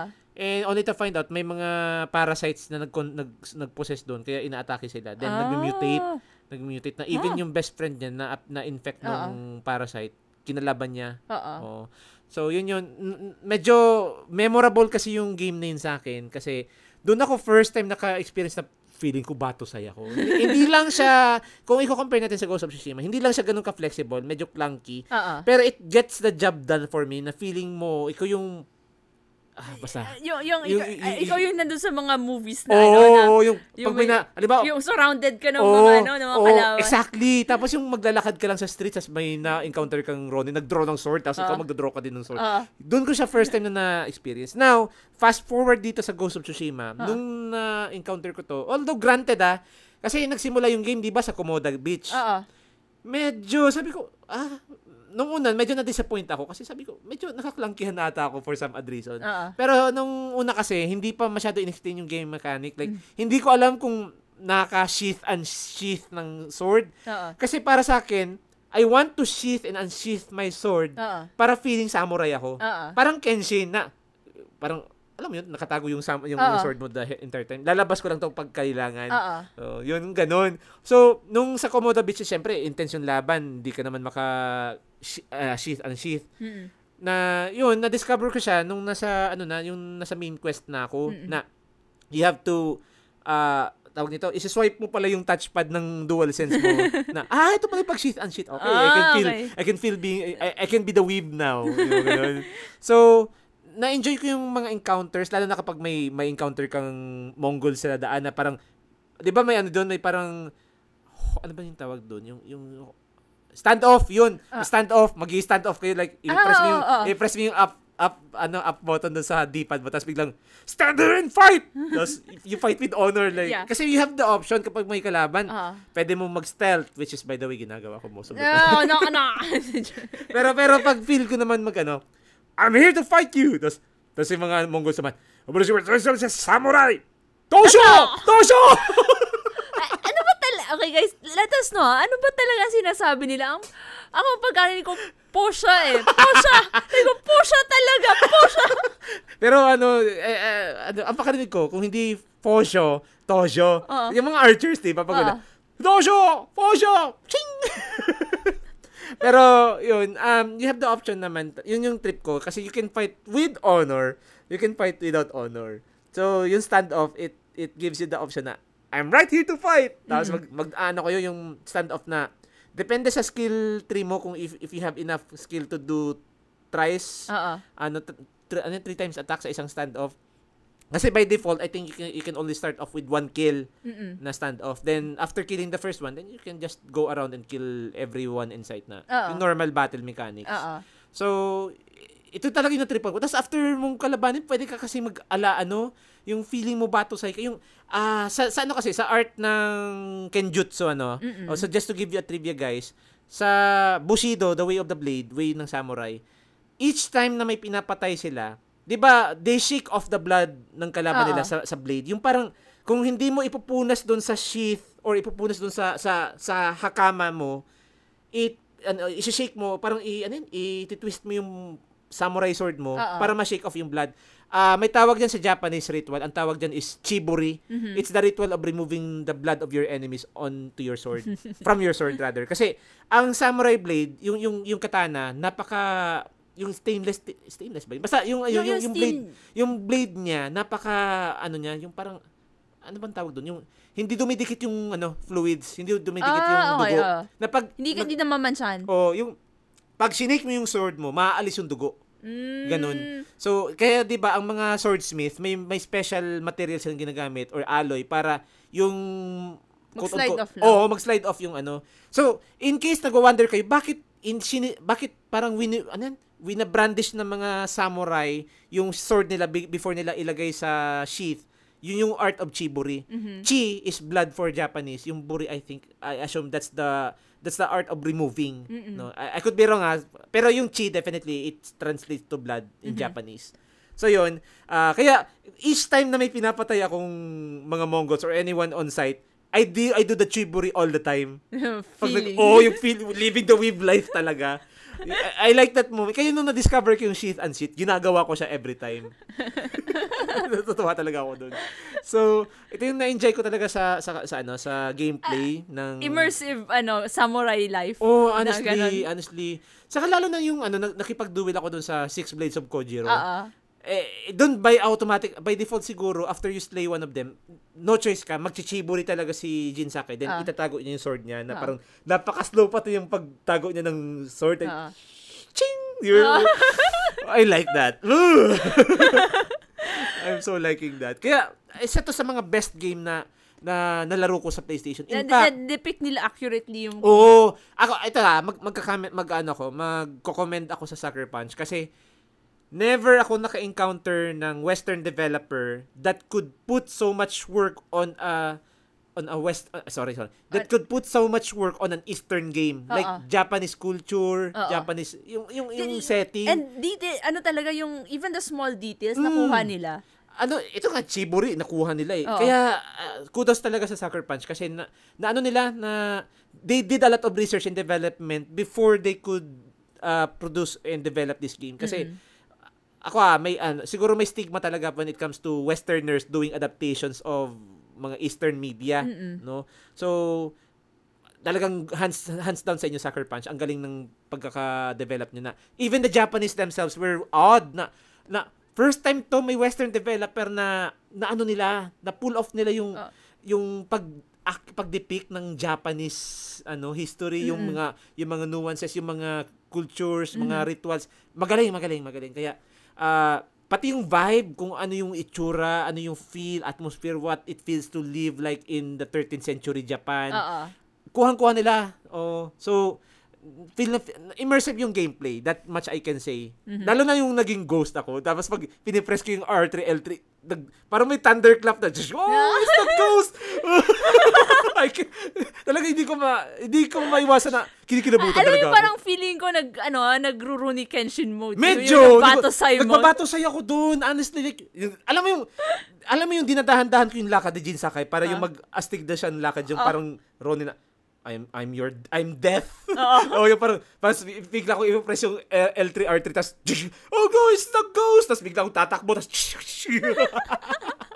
O ako hindi naman gagawin ko yung ano, alam mo yung isa pa yung ability ni Jin Sakai, yung yung three times strike na parang nag yung napaka I forgot the name of the ability. Basta yung parang may slash kang three enemies na sobrang bilis mo, light Oo. speed ka. Parang ganon. Oo. Oh, ang alala ko na kasi yung ability ni Jin Sakai yung Heavenly Strike eh. Yung ay Heaven Strike yung yung natawa nga ako dun sa Heaven Strike na yun. Oo. Kasi na-unlock siya.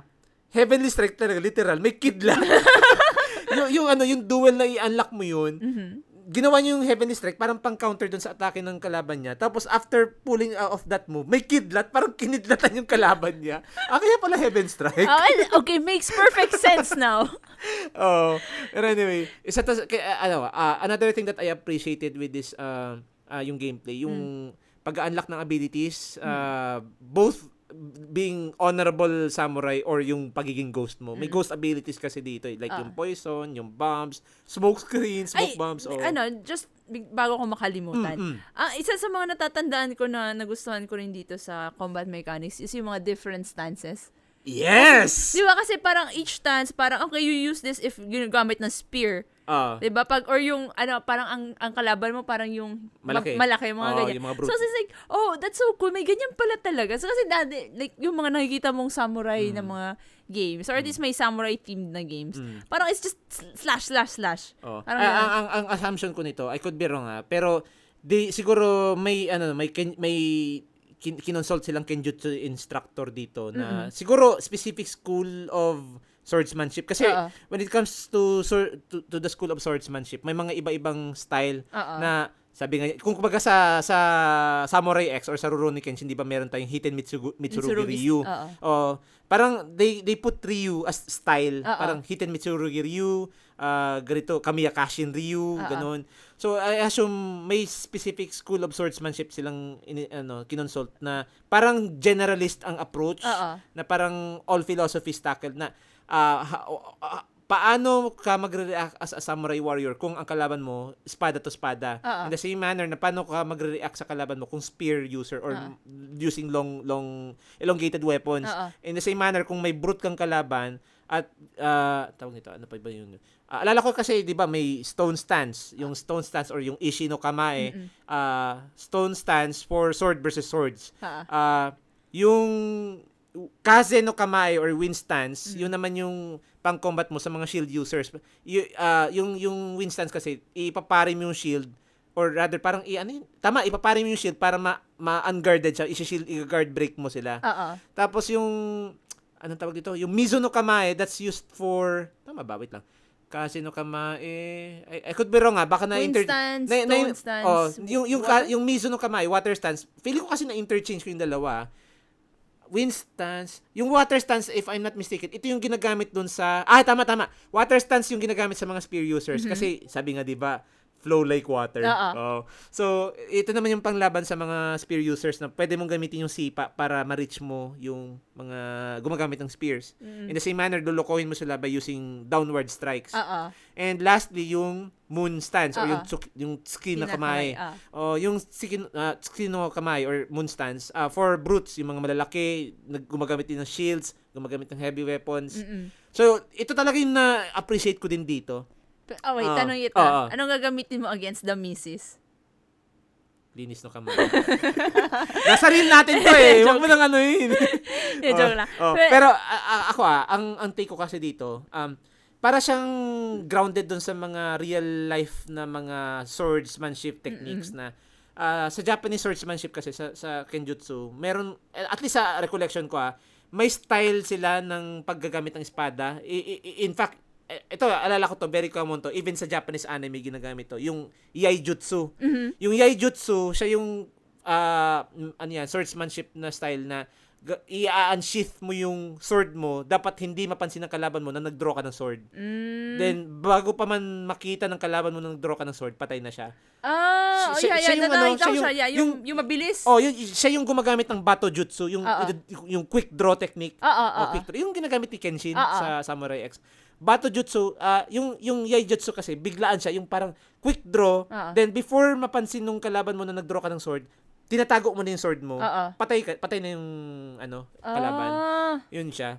Oh, yay, yaido, yaido, yun yung way of quick draw siya. Mm-mm. Oh, Bato Jutsu. oo. So, yun. Meron na naman, meron din naman na naalala ko isa pang isa pang swordsmanship technique. I think ano to, ah, prominent siya doon sa yung kalaban ni Musashi, ni Miyamoto Musashi, yung Oo. si Kojiro Sasaki. Mhm. Si Kojiro Sasaki kasi at least doon sa mga ano records sa Japanese history, if I'm not mistaken, nasa re- real historical figure siya.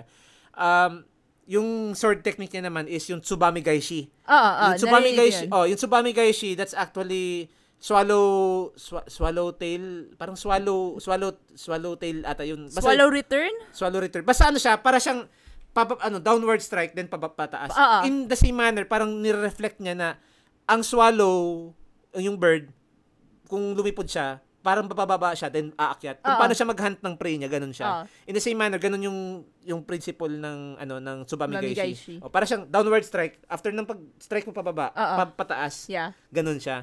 I think ginamit to doon sa Yeah, ano, Prince yung of pinapanood. Oo. They were referencing that. Yeah, Oo. yeah. It's it's uh, actually Marami leg- silang nire-reference doon ng mga samurai moves eh. Mm. it's it's a legitimate technique yung Tsubame Gaishi. Oo. Oo. That's ano swallowtail return. Tama swallowtail return. Oo. Oo. So yun. Ay, So kaya na, na, na nag-give birth dito sa mga different techniques na ginamit dito. I assume may kinonsult silang swordsmanship school dito. Ah. so wait, balikan lang natin yung ghost abilities. Paano nga, sabi mo kasi, paano siya, na, na-activate siya dapat, di ba? Mm. Paano siya na-activate? What do you mean paano siya na-activate? Kasi, di ba dapat, ano, hindi mo siya, hindi mo siya yung automatically, Ah, oh, you have to fill up the gauge. I- i- You can Pan- only fill out the gauge. Dapat ma- makapatay ka ng marami. Dapat hindi ka matamaan. Gets mo? So with Oh! each which with each kill, nagbi-build up yung ghost gauge mo. Pa- paano kung Pero ikaw pag, matamaan ka? pag tinamaan ka, reset mo, wala yun. ah, okay. Start So, ay, ka. ano pala, ay, tao pala ka Oo, ng oh, ghost. parang Parang ganun. parang ganun yung notion na, alam mo, may nakakita sa'yo, oh, tinamaan ka, ay, hindi na siya ghost. Ay, Tunay siya. Oh, di ba, tatay. di ba? Oh, so you have to reset, you have to, Oo. parang it creates, uh, uh, uh, ano yan, uh, suspension of disbelief ata yung term. Oo. Na parang, ah, ano, ay, ano pala to? Ay, tao Oh, pala. tao pala, oh. Na, tamaan ko. Mm. Pero, teka, sa, nasabi ko na suspension of disbelief. Na. So, you're making everyone believe na, ay, ano yan, multo talaga siya, Oo. di siya tinatamaan, Oo. di siya na, ano, di ba? Yung kasi, Oo. ganun yung mga exaggeration, exaggerated tales ng mga, ano, ng mga samurai even before. Oo. In fact, ah, may, may ano nga, si, itong si, sorry at tangent ulit, si Kenshin Himura sa Samurai X, binase siya sa tunay na figure. Kanino? Okay, si Kenshin Himura, ano, actually based siya, or hindi, hindi ano siya, parang ah, inspired si Kenshin Himura sa tunay na sa tunay na ano, tunay na assassin. Ang pangalan is Kawakami Gensai. Mm, So si Kawakami Gensai sa his- sa Japanese history, siya yung isa sa mga notorious assassins na napaka light speed ng ano niya, pamamatay niya. Oo. Even yung mga pumapatay sa kanya, hindi napapansin na napatay na sila. oh. Oo. So, ang ginagamit niya ba is yung parang yay, May Batu Jutsu. abato jutsu? Mm, oh, yay, gumagamit siya ng yay jutsu in, in, in a sense. Oo. So, kaya kaya nga naging ano siya, reference ni Kenshin Himura kasi light speed siya. Oo. Oh, ganun ganun ka exaggerated yung pagkaka portray ng ghost dito kay Jin Sakai na even to the fact na yun nga light speed, god speed, kasi bilis siya ng yun nga, 'di ba? Yung mga exaggerated tales. Kaya 'di ba, ah, ito yung isa pang trip ko dito na mechanic sa Ghost of Tsushima. Mm-mm. You build a legend Oo. na pag na-max mo yung legend mo, 'di ba? You you earn you earn your experience gauge. You unlock more abilities that gives you the the justification na Ghost of Tsushima ka talaga. Oo. You have all the abilities, you can do ghost abilities, you can do yung mga faster strikes, heavily strikes. Wala, talagang legend ka talaga. You're kasi ano eh You're a pag ghost. oh pag ano eh ano yung tawag niyan pag nag-earn kang tro- trophy, parang you're building a legend Oo. na doon sa islang yun, im- especially alam ba doon sa Iki Island, nagiging ah, ghost ka na rin doon. Although alam ko si Kenji yung ghost of Iki. Wait, spoiler yun. oh, okay lang, okay lang yun, okay lang yun. Pero yun, ah, so, ito yung na-enjoy ko talaga dito. Pero, ah, ikaw, ano yung take mo sa sa gameplay? Yung, in terms of yung ano, yung fighting style, yung mga, yung combat, ako na-enjoy ko siya. Well, more like na-enjoy kitang panoorin. Ah, Kasi yun na nga, backseat ka na. nagbabackseat ako, di ba? Oh, And pero- then na-enjoy ako, oh. parang, ah, ngayon, ngayon, kasi, kaya ano ba yung huli ko? Mga nilalaro ko kasi dati mga samurai games was more like yung mga flash games lang. Ah, oo, so, mga games simple, simple games. So, Mm. natutuwa ako dito kasi it's like, al- alam mo yung, parang ako nanonood ng movie, na, pero Mm. kontrolado ko yung mga, the moves ng mga, ng mga samurai. Na, Exactly. yung, ah, so, yun yung, yun yung ano, especially pag nag-ghost ka na, it's like, chwing, chwing, chwing, chwing, parang gano'n. Mm. Ah. Ganyan. Pero, more than, more importantly, ang gusto ko dito is parang, hindi siya yung basta-basta na, basta mag para strike ka lang, Yeah, dodge hindi, strike hindi, oo, hindi. And then you have to be strategic because, of you, you have those different stances. And by the way, since naman siya mo no, Oo. you, you can parry, you can, Oo, oh, parry pwede- lord. pwede- oh, pa- medyo parry lord, oh. Tapos pwede ka din mag, ano, yung quick evade na may counter counter uh, ability ka na. Depende sa skill tree mo kasi may mga skills ka ma-unlock na enables you to evade, do quick evade, then counter. Oo. May mga ganun. So, isa to sa mga na- na-appreciate ko dito. Yeah, so yun na nga. They, they put uh, so much care Mm. sa ano sa combat nito. Kaya I think while the story maybe the story is good. The story is still good. Pero parang ang ang parang biggest na pang promote nila dito para sa akin. sa, sa, sa game na to is the gameplay. Mm, kasi ang sa, tinaguri ang ano to eh, samurai, samurai simulator Kaya to. Eh. ano eh, kaya, mm, Mm. kaya hindi, paminsan iniisip ko, bakit hindi ka nanalo? What do you mean? hindi sa Game of the Year. Ah, Ay, oo. Parang kasi, there was so much care put into this game. Kaya Mm. parang, oh well, anyway, thoughts lang naman. Personal thoughts lang. Eh, moving on naman, eh, Mm. apart from dun sa, ano, sa combat, meron din may mga side activities ka, di ba? Oo. And personally, ako, ang favorite ko dito is yung sa haiku. no, no, we do not. Don't laugh. Yeah, personally yun yun ah. I just Ah. want to bring that up because it's very peaceful. Kasi, Say, keep going. let, me, ano, magtiting, titingin muna ako ng mga items dito sa kwarto. Ayoko na, wala nang, hindi na wala, Hindi kasi ako nakakumanap na ano. Pero, Mm. yun yung favorite part ko dito. Eh, kasi it's like, it's very relaxing. Actually, sa totoo lang, yung, yung, yung, Flowers dancing in the wind. Ay, wait. Lima ba yun? hindi, seven, Han, seven. Mali pala yung ano, sa high ko pala 575. Five, no? seven, five. Pero, Okay, okay, okay. yun. Ah, tapos, eh, honestly, yung, mu- well, we would talk about the Okay, music later. ah. Pero yun. So, yun yung, ano, yung nagustuhan ko rin. Saka dito. yung ano, yung bamboo strikes. Huwag natin kalimutan. Ay, yeah. Bamboo Strikes, there's also that. Pero yun, mas haiku ako. I'm a haiku girl. Hindi pa ba yan? Ikaw, meron ka pang gustong idagdag?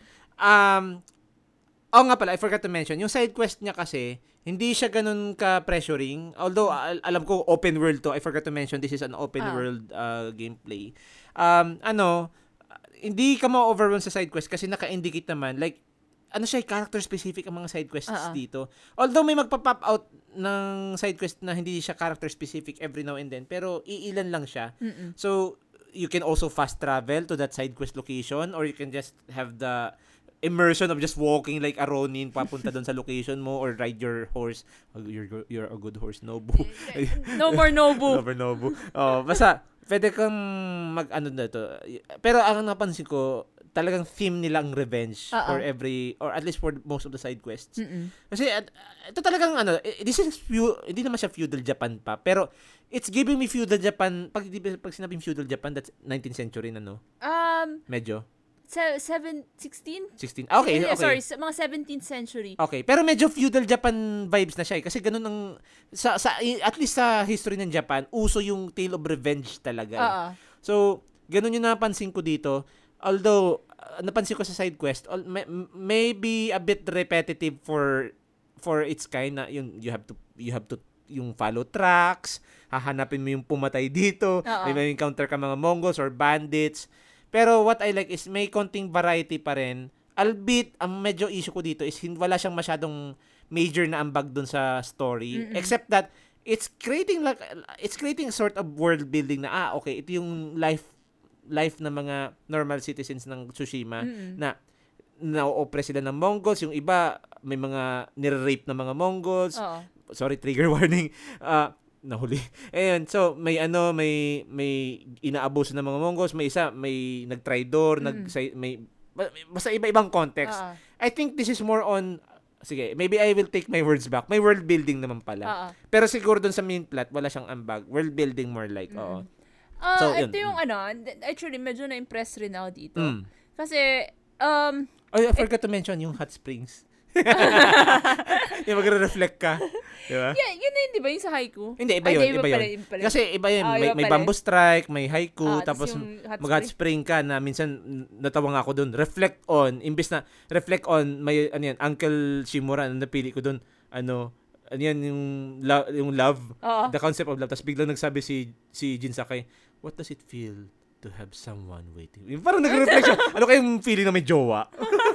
Natawa ako dun. Yeah. Ayun. Hindi, anyway, pero ito yung nagustuhan ko ah, Mm. na ano, kasi ito yung medyo tricky pag nag-open world ka. Ito Yung napan- traversal. Ah, hindi, hindi. Alin? Ah, ito yung napansin ko sa Skyrim. Kasi Mm. pag nag-open world ka, the story tends to weaken.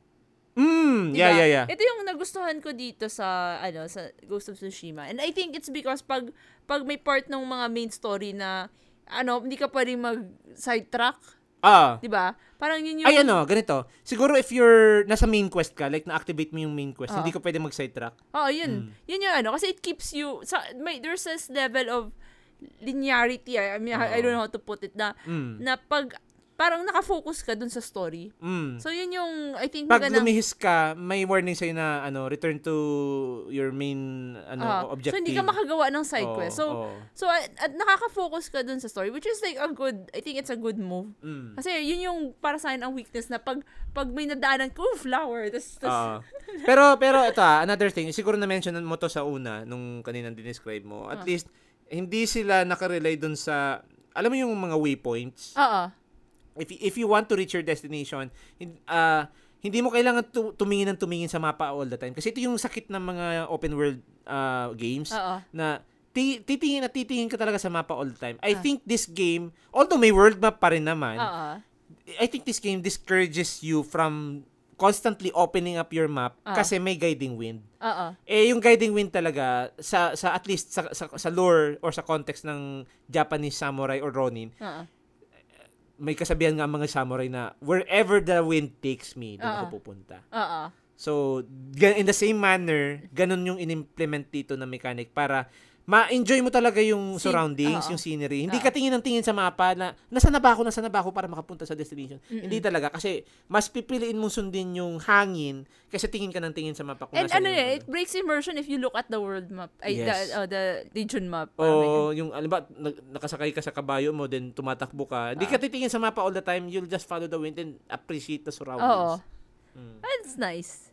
So, I think, okay na ba tayo sa ano? Ah, of course, yung narrative choices. Ay, oo Ah, nga, no? Yung narrative choices na, ah, although ako hindi ko masyado na-explore to, Mm-mm. pero, ah, malakas ang, ano, malakas yung outcome. De- magde-depend talaga yung outcome based dun sa more, mga choices mo. Dialogue choices, even yung pagsusuot mo ng armor, Oo. influence siya na, I think ang may Mm. major lang yata dito yung sa Unang-una, Against Uncle. oh, yung kay Uncle Shimura sa last part na Oo. hindi na natin Ah, sasabihin dito. Oh, pero, yun, yun, yun yung may bigat talaga dito. Pero I think, alam naman natin kung ano yung pinag-aaway nila. Doon na lang naman nagbe-base yung Mm. moral choices na, ano ba, pipili ka, pipiliin mo tong path na to or hindi? Oo. Or ano ba, bubuhay. Kasi di ba sa code ng samurai, ah, are you going to give your opponent an honorable death or not? Doon lang naman nagre-revolve siya. Oo. Oh, so, yun. ah, moral choices, even yung pagsusuot ng armor. And by the way, dagdag ko lang, no, nakalimutan ko sa side quest. May mga side quest dito na yung, yung mga tales, Ah. yung may ma-unlock ang mga legendary tales na minsan may backstory pa yung may mga parang cutscene pa naman long ago yung parang yun, ano Ah. parang ipapakita may, may mga legend na Ah, ah. alam ba yung Six Blades of Kojiro yung yung ah, ano yan yung yung si Monkey King ba yun I forgot hindi ko na kasi maalala yung mga mga Tales of Tsushima dun basta mga may mga ano siya lore exposition siya na Mm. itong legend itong legendary farmer to tapos may legendary armor siya oh so it gives you quite the the intrigue na ano kayo makukuha ko kapag ginawa ko yung quest na to so Mhm. either you unlock a new armor you unlock a new ability which is by the way isa doon sa mga ah, ghost abilities mo or Oo. yung mga legendary yung legend abilities mo mga ganun Mhm. so I like how they utilize this mecha- mechanic So, I think we're good na sa ano. Okay. Ay, sa, may dadagdag ka pa ba Wala na. I Okay. think okay na. So, uh, let's move on naman sa graphics which is I I think ah god ang ganda. Si, iniisip ko I, I don't know, is it because we're playing on PS5 and PS5 yung ating ano, yung ating kopya? mm, Kasi ang ganda niya. It's like watching a real live action movie. mm. Tapos yun na, um, ano siya, it, they cover a lot of ty- ty- different types of environment. Granted, I'm not a fan of snow. pero, pero, pero even then, maganda yung pagka, ano, objectively speaking, maganda yung pagkagawa nila sa, dun sa may snowy area. Oo. Pero mas paborito ko pa rin yung areas kung saan may pampas grass. Oo. Yung grass na ano, yung, yung ma- ma- ma- matatangkad. Oo, yun Oo. yung nagsusway. Oo, pampas grass ang tawag doon. Ah, yun pala yun. Mm. So, yun yung ano, um, ay, ang, para sa akin, natatandaan ko na, ah, yung, yung, yung may mode sila, di ba yung Kurosawa mode? Oh, although hindi ko na siya ginamit kasi I, I think optional lang naman siya. Eh, parang if you if you are a fan of Kurosawa films, Oo. pwede mong gamitin yung Kurosawa filter. Oo. Oo. Ang, ang ano siya, parang, Black and white siya. parang, Parang, parang mm, it, it gives that aesthetic na. Like I said, it, uh, it gives you that, yung Akira yung, Kurosawa yung, films. yung, yung parang it's like you're watching a movie. Mm. Pero ikaw, ano bang thoughts mo dito sa graphics? Ah, unang-una, yung aesthetic niya talaga, sabi ko nga kanina, 'di ba? It gives you the feel of how it how it feels like to live in 13th century Japan. Mm-mm. Kasi ah, yung yung sunset, yung yung yun nga, yung sabi ko kanina, yung pampas grass na sum, nagsisway sa wind. Mhm. Lalo na pati pag ginagamit mo yung guiding wind, talaga nagsis, nagre-react siya. Mm-mm. Tapos, ah, eh, ah, especially kapag gumagamit ka ng guiding wind, nagbabibrate or nagra-rumble yung dual sense mo. Ramdam mo yung ah, ramdam mo yung hangin nag tumatama sa ano mo, sa, ah. sa controller mo. Na-feel mo yung yung haptic feedback niya talaga napaka on point na ah, nagbo-blow yung wind. Oh, yung Ah, ganun. wait, tanda ko na yung sabi mo nga na pag naglalakad ka sa snow, parang nafe-feel mo dun sa Isa pa yan. haptic feedback yung oh, ano. haptic feedback pa yan. Yung alimbawa, nagagalop, eh, nakasakay ka sa horse mo, Oo. tapos nagagalop ka dun sa icy surface, mararamdaman mo, ay, ano to, yellow tong surface. Tapos, pag nagagalop ka dun sa mga wooden bridges, ramdam mo sa haptic feedback na, ah, kahoy yung Oo. tinatraversan ko. So, yun yung naastigan talaga ako dito, yung, ano, pero ayan, ah, hindi na to related dun sa aesthetics. Going back to sa aesthetics, talagang, it gives you the feel of 13th century Japan, wala pang masyadong civilization, wala pang masyadong western influence. Oo. O talagang rin, ramdam mo yung traditional Japanese feel talaga na ah, ano ba yung itsura, ano ba yung quote unquote, ang galing talaga ng art direction ng game na to. Oo nga eh. Oo, yung sa visuals. Nanalo sa ba sila dito? Sa Ah, art direction? Hindi ko malala. I, I could look that back Ah. later. Oo. Pero su- super, super itong isa ko sa na-appreciate. Lalo na yung sa Pampas Grass. Ano. Oh, another thing is Mm. yung sa fluid, napaka-fluid na animation nila. Oo, ba yun, parang, yun. di- like, yun na di ba yung pag, kasi, paminsan, parang nakaka-break ng immersion pag medyo clunky. Mm. So, I so- think I think it's the way ano, Minokap ba yun? Naka-mock up most likely Ah. yun. Kasi, ano eh, um, yung mga sword movement, yung mga sword techniques movement, talagang, naalala ko nga yung ano yung voice actor ni Jin Sakai, ginaya pa yun in real life. Oo. Pero, ano siya, ah, talagang choreographed yung mga movements na minokap, I think minokap yun kasi may impossible, mahirap siyang i-animate per se. Oo. So, you have to do mocap, mocap doon. Tapos, ah, ano pa ba yun? Um, wait, nasa na ba tayo? Ta- Hindi, yun na nga, yung sa fluid. Tapos may dynamic weather sa night and day cycle din siya. di ba? Yun, oh, may dyna- oh, night- ah, dynamic weather day and night cycle na Mhm. even pag gabi, film na film mo pa rin yung atmosphere. Oo. Ang ganda ng aesthetics talaga. Tapos, yun, na, since na-mention mo, na-feel mo yung ano, Yung alin. yung, it's so very Japan. Mm. I, I would have to commend them for, research talaga nila. Oo, oo, oo, Oh, syempre. oh, yun yung gusto ko dun eh. Kasi, feel mo talagang ano ka, parang, ang tawag dyan, nandun nga sa ano, sa... Ano, 13th century parang, al- Tsushima. alam mo parang kung, kung hindi ka aware kung sinong gumawa, you, you would think that it, it was made Created by... by Japanese. Oo. Kaya nga na-miss ako dito sa Sucker Punch kasi super na pull off nila. Mm-mm. Oh, yung sa lighting, lalo na yung lighting, yung particle effects. I think yung particle effects, ah, especially kapag may cherry blossoms, may wind, Oh, yes. may may mga ito pa na-miss ako kasi pag gumagamit ka ng guiding wind yung mga liters sa baba yung mga kalat ng dahon Oo. may kita mo nag interact talaga sa iyo Oh, wow. Oh as in al- alam ba yun gagamitin mo yung guiding wind Ah. parang sabi ko nga oh gusto kong walisin to gamit gamit ako ng guiding wind oh, wala na na, na, na blow off talaga siya ng That's hangin. not how you use the guiding wind. pero ito yung observe ko ha pero syempre hindi naman talaga siya ma- complete Oo. maalis nakikita mo talaga yung Parang particle nag-move effects lang, oo. ah. simulated talaga yung ano yung particle effects dito I, I guess, I am not sure ah, pero ang, ang balita ko nun, Mm. I think it runs at 30 FPS yata sa PS4. Sa PS4, Pero but sa if PS5 you're hindi ganito, if you're using PS4 Pro, mas papa 60 FPS mo siya. Oo. Oo. Pero yun na parang, kaya siguro medyo mabigat siya nun at that time. Mm. Pero ngayon PS5, mm, I think okay, okay, sige. Let me let me give my reaction lang or saka insight. Siguro kaya isa to sa mga reason kung bakit hindi siya nag Game of the Year. ah, okay. Baka nandun sa performance issues. I, Hmm. I I can assume kasi wala pa tayong PlayStation nun eh. Oo, wala Pero pa. isa to sa mga naisip ko kasi baka cap siya sa 30 FPS. Pero nung pero I could be wrong ha kasi may PS4 Pro na din nung time na yon. So Yeah. pwedeng na, na-try nila I don't know. There's a lot of factors Ah, ma- talaga. maraming what ifs eh, hindi Mm, natin alam. oo. So, Hmm, yun. yun. So, let's move on naman sa music.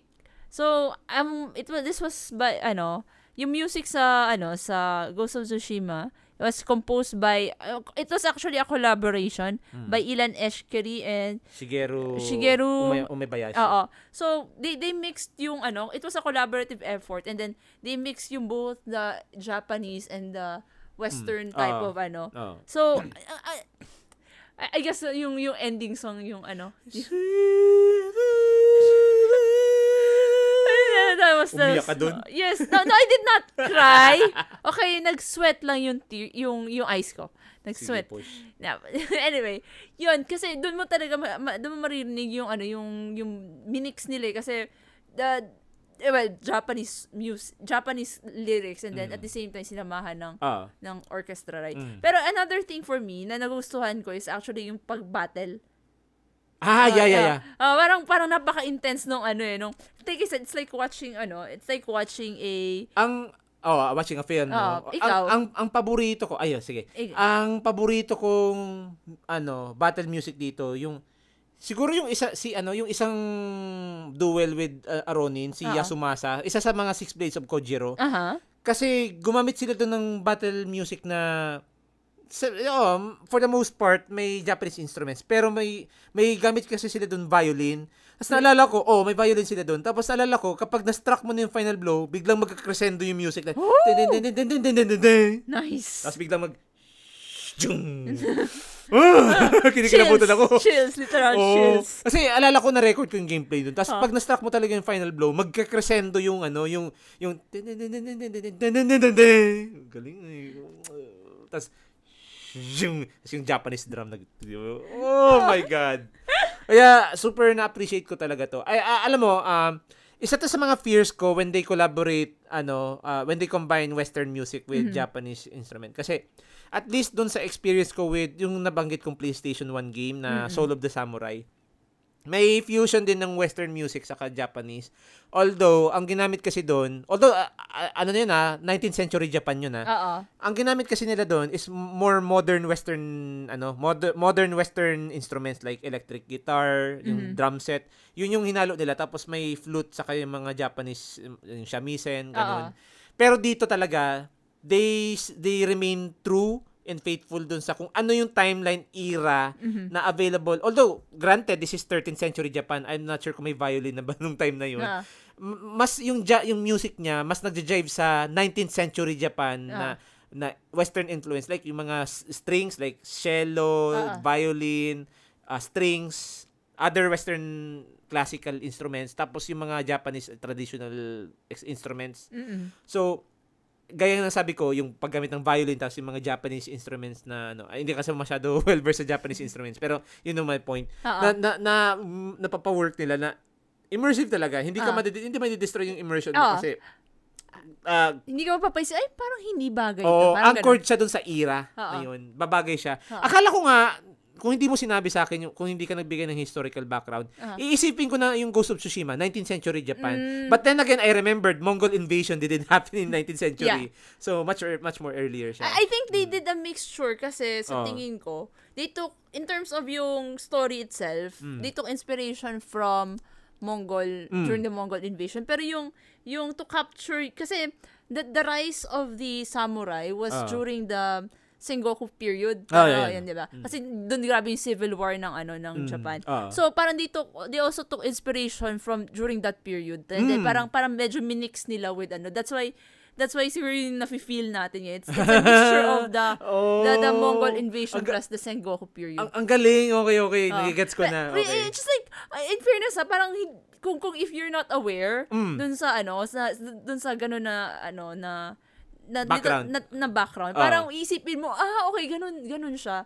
Parang, Galing, parang it, galing. it makes, ah, God, ang galing talaga ng research niya, tutuwa talaga. Sucker Punch talaga, you the MB, MVP.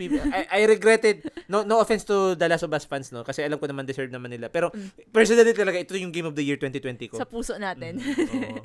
Kahit wala naman tayong PS5. Oh, wala. Ah, ano lang yung mga ano, na, kahit ano lang kami. Ako, oh. technically ako, iPad gamer, ikaw ano nga. Console. Ad- hindi, hindi. Oh. Nintendo. Grabe siya. Pero ano, ah, ito to, ito talaga. Even though an, ah, hindi namin to nalaro nung release day saka yung yung Game of the Awards. ano. although wala kaming right talaga nun to, to Mm. Ah. make judgments na ah ito dapat yung na. Game of the Year. Ah. Pero nung nilaro ko kasi siya, kasi siya this year, Mm-mm. doon ko na gets na ah okay, gets ko yung flaws niya kung bakit hindi siya nag Game of the Year. Mm. Pero umiiral pa din yung bias ko na ito talaga yung Game of the Year ko. Kung, kung if we're going to tra- tra- ah, time travel back to 2020, ito yung Game of the Year ko. Mhm. Kaya, ah, yun lang. Ma- Alam mo kasi, paminsan, may, paminsan may may yung alam alam mo sa puso mo, special tong game na to. Pero Mm. may since special tong game na to sa puso mo, hindi ka nakikitang ano, na, na nakikita ng iba, parang ganyan. Oo. Anyway. Pero anyway, going back dun sa music, no? Kasi medyo na, Tangent na. tangent tayo. Um, gusto ko talaga yung overall vibe nito sa kung magbabattle, kung minsan nga wala siyang music kapag may mga alam you just want to immerse into the uh, environment. Like alam ba, naglalakad ka sa mga tall grass, sa mga Mm. pampas grass. Wala music na magpe-play. Oo. Pero if you uh, approach certain areas like may Mongol camp, may village, may may magpe-play na subtle music, slight. Pero mas pre- prevalent kasi music kapag may laban, Oo. may duel, Oo. may ano pa ba? Yung May mga may mga quest. Mm. Or minsan nga they use musical cues kapag nahuhulog ka sa bagin. yung tring, may ano siya parang tring. Oo. Oh. Uy, nahulog ako. may musical cues siya. Saka yung, of course, wag natin kalimutan yung haiku. Yeah, actually ako, gustong gusto ko yun. One, also another of my favorite, yung, yung, yung haiku, kasi it's so very relaxing. Yan yung, kung, kung alam mo yun, ayan, gito yun, Han. Kung pwede tayong maglagay ng incense dito sa kwarto, tapos mag-off lang ako ng lights, tapos yan, papatugtugin ko yan. Ay, hindi bagay yun. Pang outdoor yun. Hindi, shoo, shoo, shoo, shoo, shoo. Wala, we have to make do, kaya nga nag-ano tayo dito eh. Madali lang yan. Labas, ta, labas ka. Hindi. Uwi ka sa amin sa Kalabanga. Hindi, you don't understand. Di joke lang. Sige. Okay lang. Pero like, you know, if I'm going to make a very Japanese theme na, Mm. or hindi. Ah, alam mo yung ano, dun sa mga, mga ibang anime, yung, yung may, yung may garden, Oh, yan. tapos yung, yung, yung may, yung, yung babo nag Yung up, down, tok, up, down, tok. Oh, tapos yan. yung may mga parang bonsai and here, Oo. there, yun yung magtutugtog. Pwede, pwede, pwede. Ah, ganon. Ganon na Pero ano. ako personally, kung yun naman yung setting mo, yung Japanese traditional garden, Aha. ako naman yung sa may waterfall. Mm, Tapos, oh, yung oh, ano, yeah, oh. Shh, Tapos, imagine mo, nandun ka sa waterfall, nagme-meditate. Yung, Oo. alam mo yung ginagawa ng mga warrior, yung Oo. nasa may under the waterfall, tapos nagme-meditate, Oo. tapos ganun play yung music. Oo. Magmamakahay ko ako siguro nun. yun. Yun. So, I think we're good na with music, no? Mm. So, the, are, are, do you have any final thoughts dito sa ano na? Siguro gusto ko muna ikaw magbigay ng final thoughts bago ako. O sige, Go, ako na go, muna. Kasi, you know what? This, this game is what I would call a masterpiece. Mm. Kasi, ka- y- the, the, the- God, uh, it, it's, it's such a work of art talaga. Kasi, dun, dit, mararamdaman mo dito yung how intricately na ni-research nila Mm. and ha- and then how beautifully na-execute nila yung research nila. Hindi lang yung nilapag na there and then done. Oo. Gets mo? That's why, ah, ang ganda niya, sobrang ganda niya. And Pero- it's not, I, I guess siguro yung ano na to, it's not often I see a game na, especially na ano, na Japanese na, eh, set in Japan na, na, pa, al- alam mo kasi, paano ba explain? Common kasi ang ano, ang western na fantasy type na Yes, ano, yes, yun yes, yun, yes. western theme na games. And then this one, well, technically, it's more of a historical game than actual, an actual Faction, fan- fiction. oh. uh, historical fiction game than na fantasy. Mm. Pero yun na nga, parang it it was so lovingly done. Mm. Yun na nga na hindi ko hindi ko imagine na ano na yun na, nga, na isang western company ang kayang gumawa nito. Mm. And and for that eh, eh, this game deserves so much more talaga. Oh, pero ikaw, ano yung mga na, ano mo, kung may makikriticize ka doon sa game? And siguro ang criticism ko lang dito sa game, kulang yung kanilang ano accessibility features. Yun lang. Yun lang. Okay. I, I wish, I wish, ano siya, there was a way for me to play it because, you know, sobrang ganda niya. Like, Mm. a- as far as yung, yung nakikita ko, nag, kahit, kahit na yung ano yung na, nakikita ko pa, nagagandahan pa ako. And ka- gusto ko ma-experience rin. Gusto ko Mm. ma-experience na yung ako yung nag-weave moves rin. Di ba? Yun lang. Siguro, yun yung, yun yung sayang wala wala sila na ano Mm. na yeah. granted I don't expect much pero yun still Okay. ikaw Ako naman ah, ikaw naman Okay. Ako, um, siguro, ko, okay, ikaka, ikakalap ko yung mga goods before ako mag-criticize. Mm-mm. So, siyempre, nabanggit ko na nga yung, ano, ah, napaka-immersive na music, ah, immersive yung aesthetics, um, overall, talagang, this is the ultimate samurai simulator, kakasabi ko lang kanina, no? Sa- samurai, samurai simulator, ultimate samurai simulator siya because ito yung nag-give sa akin ng definitive experience on how to be a Ronin, how to be a samurai warrior na hindi ko pa, never ko pa na-experience sa ibang games. like nandun na, nandito lahat eh. Like you, you walk like a, a, a an assassin. You can have duels, you can fight one on one, you can fight with honor, you can fight without honor. Depende sa sa taste mo. Mhm. You can equip armors na that would medyo may may level of customizability siya na it gives it, it allows you to immerse oh, okay, oh, gusto ko maging Ronin ito yung susuotin ko. Tapos you can put charms as well. I forgot to mention that sa gameplay. Yung Oo. may mga slotted siya you can put uh, charms na may specific effects sa combat mo like yung stealth yung pag-regen ng health paggamit ng resolve. Ah, oh, yung resolve syempre you can use skills with that. Oh. Tapos yung ah tawag nito? Ah y- yun nga yung mga ghost abilities yung yung building a legend especially Ah, ah, I think na-mention ko naman yung mga ibang good points nito. On the other hand, masyado na natin nililipad tong game na to. So, let's bring it back to the ground. Um, ang gripe ko naman doon sa sa game, ah, unang-una, ah, yung ano, medyo may sense, may konting repetit, repetitive, ano siya, Mhm. ah, natures, like yung mga Mongol camps na i-raid mo, minsan yung mga may encounter mo on the road. Pero a- ako naman siguro, ang, ang silver lining ko doon is, now offset siya nung yung fe- yung living the weeb life talaga eh. You can just kill anyone on site na makikita mo, mat- mapagtripan mo. Like, ah, kalaban ka ng, ng Tsushima, so papatayin kita. Ah. So I, I will be the ghost. Ako yung ghost of Tsushima dito. So I oh, I I will strike fear on your hearts, Ah. di ba? So, 'yun, ah, repetitive siguro. Um ano pa ba? Ah, yeah. Sa character ni Jin Sakai, I forgot to mention this. Mhm. Most of the time napaka-stoic niya. Bihira lang, bihira ko siya makita mag-express ng extreme emotions. Eh, Isn't that ano, parang part of being a samurai? Hindi. Hindi rin eh. Hindi din ba? Ay siguro oo to some extent. Pero mas nakikita mas napansin ko kasi mas expressive si si Shimura kaysa sa kanya eh. Mas ah, ano ba? Or Ishikawa Sensei for that matter. Hindi siya masyado nagpapakita ng masyadong emotions. Mhm. Uh, but I suppose yun yung justification ng Sucker Punch doon. Pero medyo na medyo napaka clean slate para sa akin si Jin Sakai. Pero I suppose being the player character siguro Oo. you're given the the choice to to project yourself. to- Parang ganon. Oo. Oo. Pero yun yung napansin ko, medyo lacking talaga sa depth ito si si Jin Sakai for me. Dalawang E- beses Even when playing Iki Island? Medyo medyo kinukulang ako doon. Mm. Dalawang beses lang siya sa entire game nagpakita ng extreme emotions. Una doon kay nung nabanggit natin yung kay Taka, Mhm. yung nahuli sila parehas. Saka pangalawa doon sa ending with with of course si, his uncle. Doon Ah. lang doon lang talaga siya nagpakita ng extreme emotions. For the rest of the ano, for the rest of the game, walang masyado. Mhm. Ah, yun. So, yun yung sigurong nakikita. Nitpick lang siguro siya. Mhm. Pero, yun. Ah, siguro another one is, medyo na-disappoint ako nito kasi I wanted to play the game in Japanese dub. Eh, ano ba? Bakit?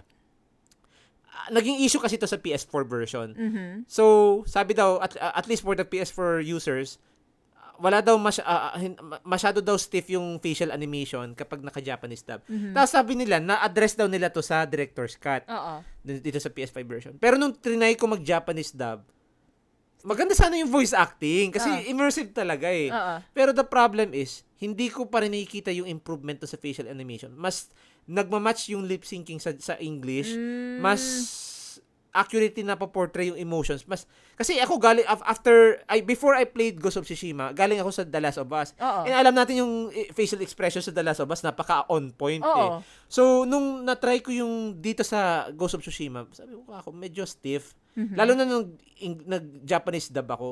So, medyo hindi talaga kinaya yung mat- mata ko. So, I had to switch back to English dub. Ayan, it feels better. Although, some people might disagree with me kasi baka talaga na-address naman to some extent, pero I think effect epekto lang to ng paglaro ng The Last of Us. so, hindi ko tal- nahihirapan talaga akong laruin siya in Japanese dub. Granted, maganda yung Japanese voice. Lalo na nung nag ang, ang nagboses kay Jin Sakai sa Japanese dub, yung nagboses kay Zoro sa One Piece. Oh, Yung, really? yung, oh, talagang samurai S talaga yung, "Uh," yung ganun. Basta, ayun. Pero, siguro I will have to try Japanese dub kung babalikan ko yung game the next time. May, may play it. replayability ba factor ba? ano? Meron, kasi let's not forget yung Legends mode. May Ah, multiplayer oo, siya. oo, so, oo. ay, di ko na siya in-explore kasi ah, hindi ako talaga multiplayer person. Oo. Pero, if if a chance permits, I might give it a shot, yung Legends mode. Mm. So, overall, kahit may mga nitpicks ako, ah, 9.5 out of 10. Na- 9.5. Oh, nag-point 5 ako kasi syempre may mga criticisms ako. Pero this will remain to be my game of the year 2020. Mhm. Hindi The Last of Us. Pero granted, maganda talaga yung The Last of Us. Mm. So, yun. Sige. So, Ghost of Tsushima Mhm. can be played dito sa eh, Sorry guys ha sa mga non non non PlayStation players pero it's exclusively on PlayStation at the moment. Oo, Wait, kasi... ay hindi. di- Oo di- nga pala first part. Yes, First forever forever will be play a PlayStation game. Pero tingnan natin kasi ma, ma, ma- alam na, alam natin na ang mga PlayStation IPs ngayon unting-unting minamigrate sa PC. Pero itong Ghost of Tsushima kasi medyo overdue na yung stay niya sa sa console. Hindi, alam mo kasi medyo after hearing about yung nangyari dun sa Last of Us sa Steam yung yung Mm. na eh, eh, parang may mga issues rin yata sila. Oo. Pero let's not forget the, yung previous ports ng PlayStation, yung God of War, Mhm. yung Horizon for ay hindi, Horizon Zero Zero Dawn, oh, yung Days Gone. Oo. Wala naman silang issue eh. I, I think nagkaroon sila ng issue lately with ito ito itong The Last of Us. Sup- super bagsak talaga yung yung yung pagka-port. I don't know, siguro yung yung studio mismo yung nag-publish yung Hmm, may issue. probably dito. Hindi lang nila na-optimize ng ano. Oh, yun, Oh, yun yeah. yung take ko dito. Oo. So, yun. So yun, oh, current so currently yun nga, exclusively on PlayStation siya. You can either play it on PS4 or PS5. Pero let's see ah, kung hopefully ma-port ito. And sana naman kung ma-port to sa PC, ah, hindi naman ganun ka-disastrous yung launch. Oh. Hmm. Yeah. Eh, Kasi, hmm, sana nga. Pero, I don't know. Mm. Ako, hindi ako masyado nag-hold na i-port to. Let's see. Hindi- Para lang yung Bloodborne. Pero yung Bloodborne kasi iba naman yung issue nun eh. But Ah. saka na natin pag-usapan. Oh. So, yun, I think, I think we're all Gucci na. I think we've discussed everything na. So, guys, thank you so much for listening to our uh, episode. Sana Yun. nag-enjoy kayo sa pag-fanboy and fangirl namin sa game. So, yung the So, we- living the weave life. Living the weeb life. Alright. So, let, let's move on to our shoutouts and promotions. So, um, a- ako na muna. eh. Okay lang Ladies ba? first. Pwede ko ba i-promote muna yung page? Yun na. Ikaw na muna. So yeah, you can find me in my ano, Facebook page, Casual Gamer versus the World, where I post Genshin videos, gaming news, gaming memes. Sometimes other gaming videos, naghuli, nag-post ako yung yung nakapatigil ng aking asthma. Final Fantasy 16 related. anyway, yun.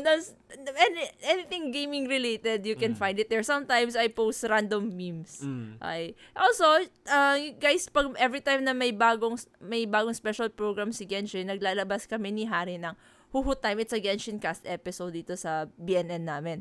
Ay, so doon namin pinag-uusap, hinihimay at pinag-uusapan yung mga iba-ibang nilalabas na events, characters, etc. doon Oo. sa ano. Yan. Okay, so siguro ako naman ang magpo-promote ng ating page and podcast. Uh, Do follow Backlog na naman Budolcast on Spotify. Uh, you can click yung follow button do- doon. And don't also uh, don't also forget to follow us as well on our socials. That's first off facebook.com slash backlog na naman on Facebook. You can also follow us on Instagram by uh, our handle name BNN Budolcast. You can also follow us on Twitter. Uh, that's twitter.com slash backlog na naman. And lastly, meron tayong threads. You can go to threads.net at BNN Budolcast or you can just simply search your uh, search bio yung threads nyo, yung backlog na naman Budolcast. Also, wag niyong kalimutan yung pag-comment, pag-leave ng feedbacks, uh, comments, insights, suggestions dun sa aming episode. Lalo na dun sa tanong namin, alin ang mas morally right choice? Si Uncle Shimura ba or si Jin Sakai? So, Si leave your... Uncle. Ka- tama na, tama na. Pero yun, um, wag uh, wag yung kalimutan yung pag-leave ng comments, feedbacks or suggestions. It also helps in the visibility of our show. And in, in case wala kayong Spotify Premium, you can also listen to our podcast on Apple Podcast and Google Podcast. Alright? So, yun. So, yeah, I think we're done. Alright? And thank you again so much, Thank guys. you, guys. Ay, and tatandaan nyo lagi, ha? Game on. Game harder! Dahil madadagdagan ng mga backlog ngayon na may inintroduce kami. Good luck, guys. Technically, it's, a, it's an, an old game. It's Oh. an old game na, pero pag ano, kalimbawa, since nag-normalize na, wait, Normalize na, normalize Oh, na. normalize na yung PS5, naghahanap kayo ng bagong game. Baka na, hindi nyo pa to nalalaro. Oh. Hindi nyo, di kayo, nag-skip rin kayong PS4. This deserves uh, a spot talaga dito sa, sa show namin. Oo. Kasi eh, medyo ano to eh, unsung hero to ng 2020. Granted, nanalo kasi talaga yung The Last of Us. But uh, we want to talk about this game talaga. Mm-mm. Mm. So, Yun. yun. So, see you guys next time. Bye. Bye! Goodbye! Eh! I was going to yung... Oh. Bye! Bye!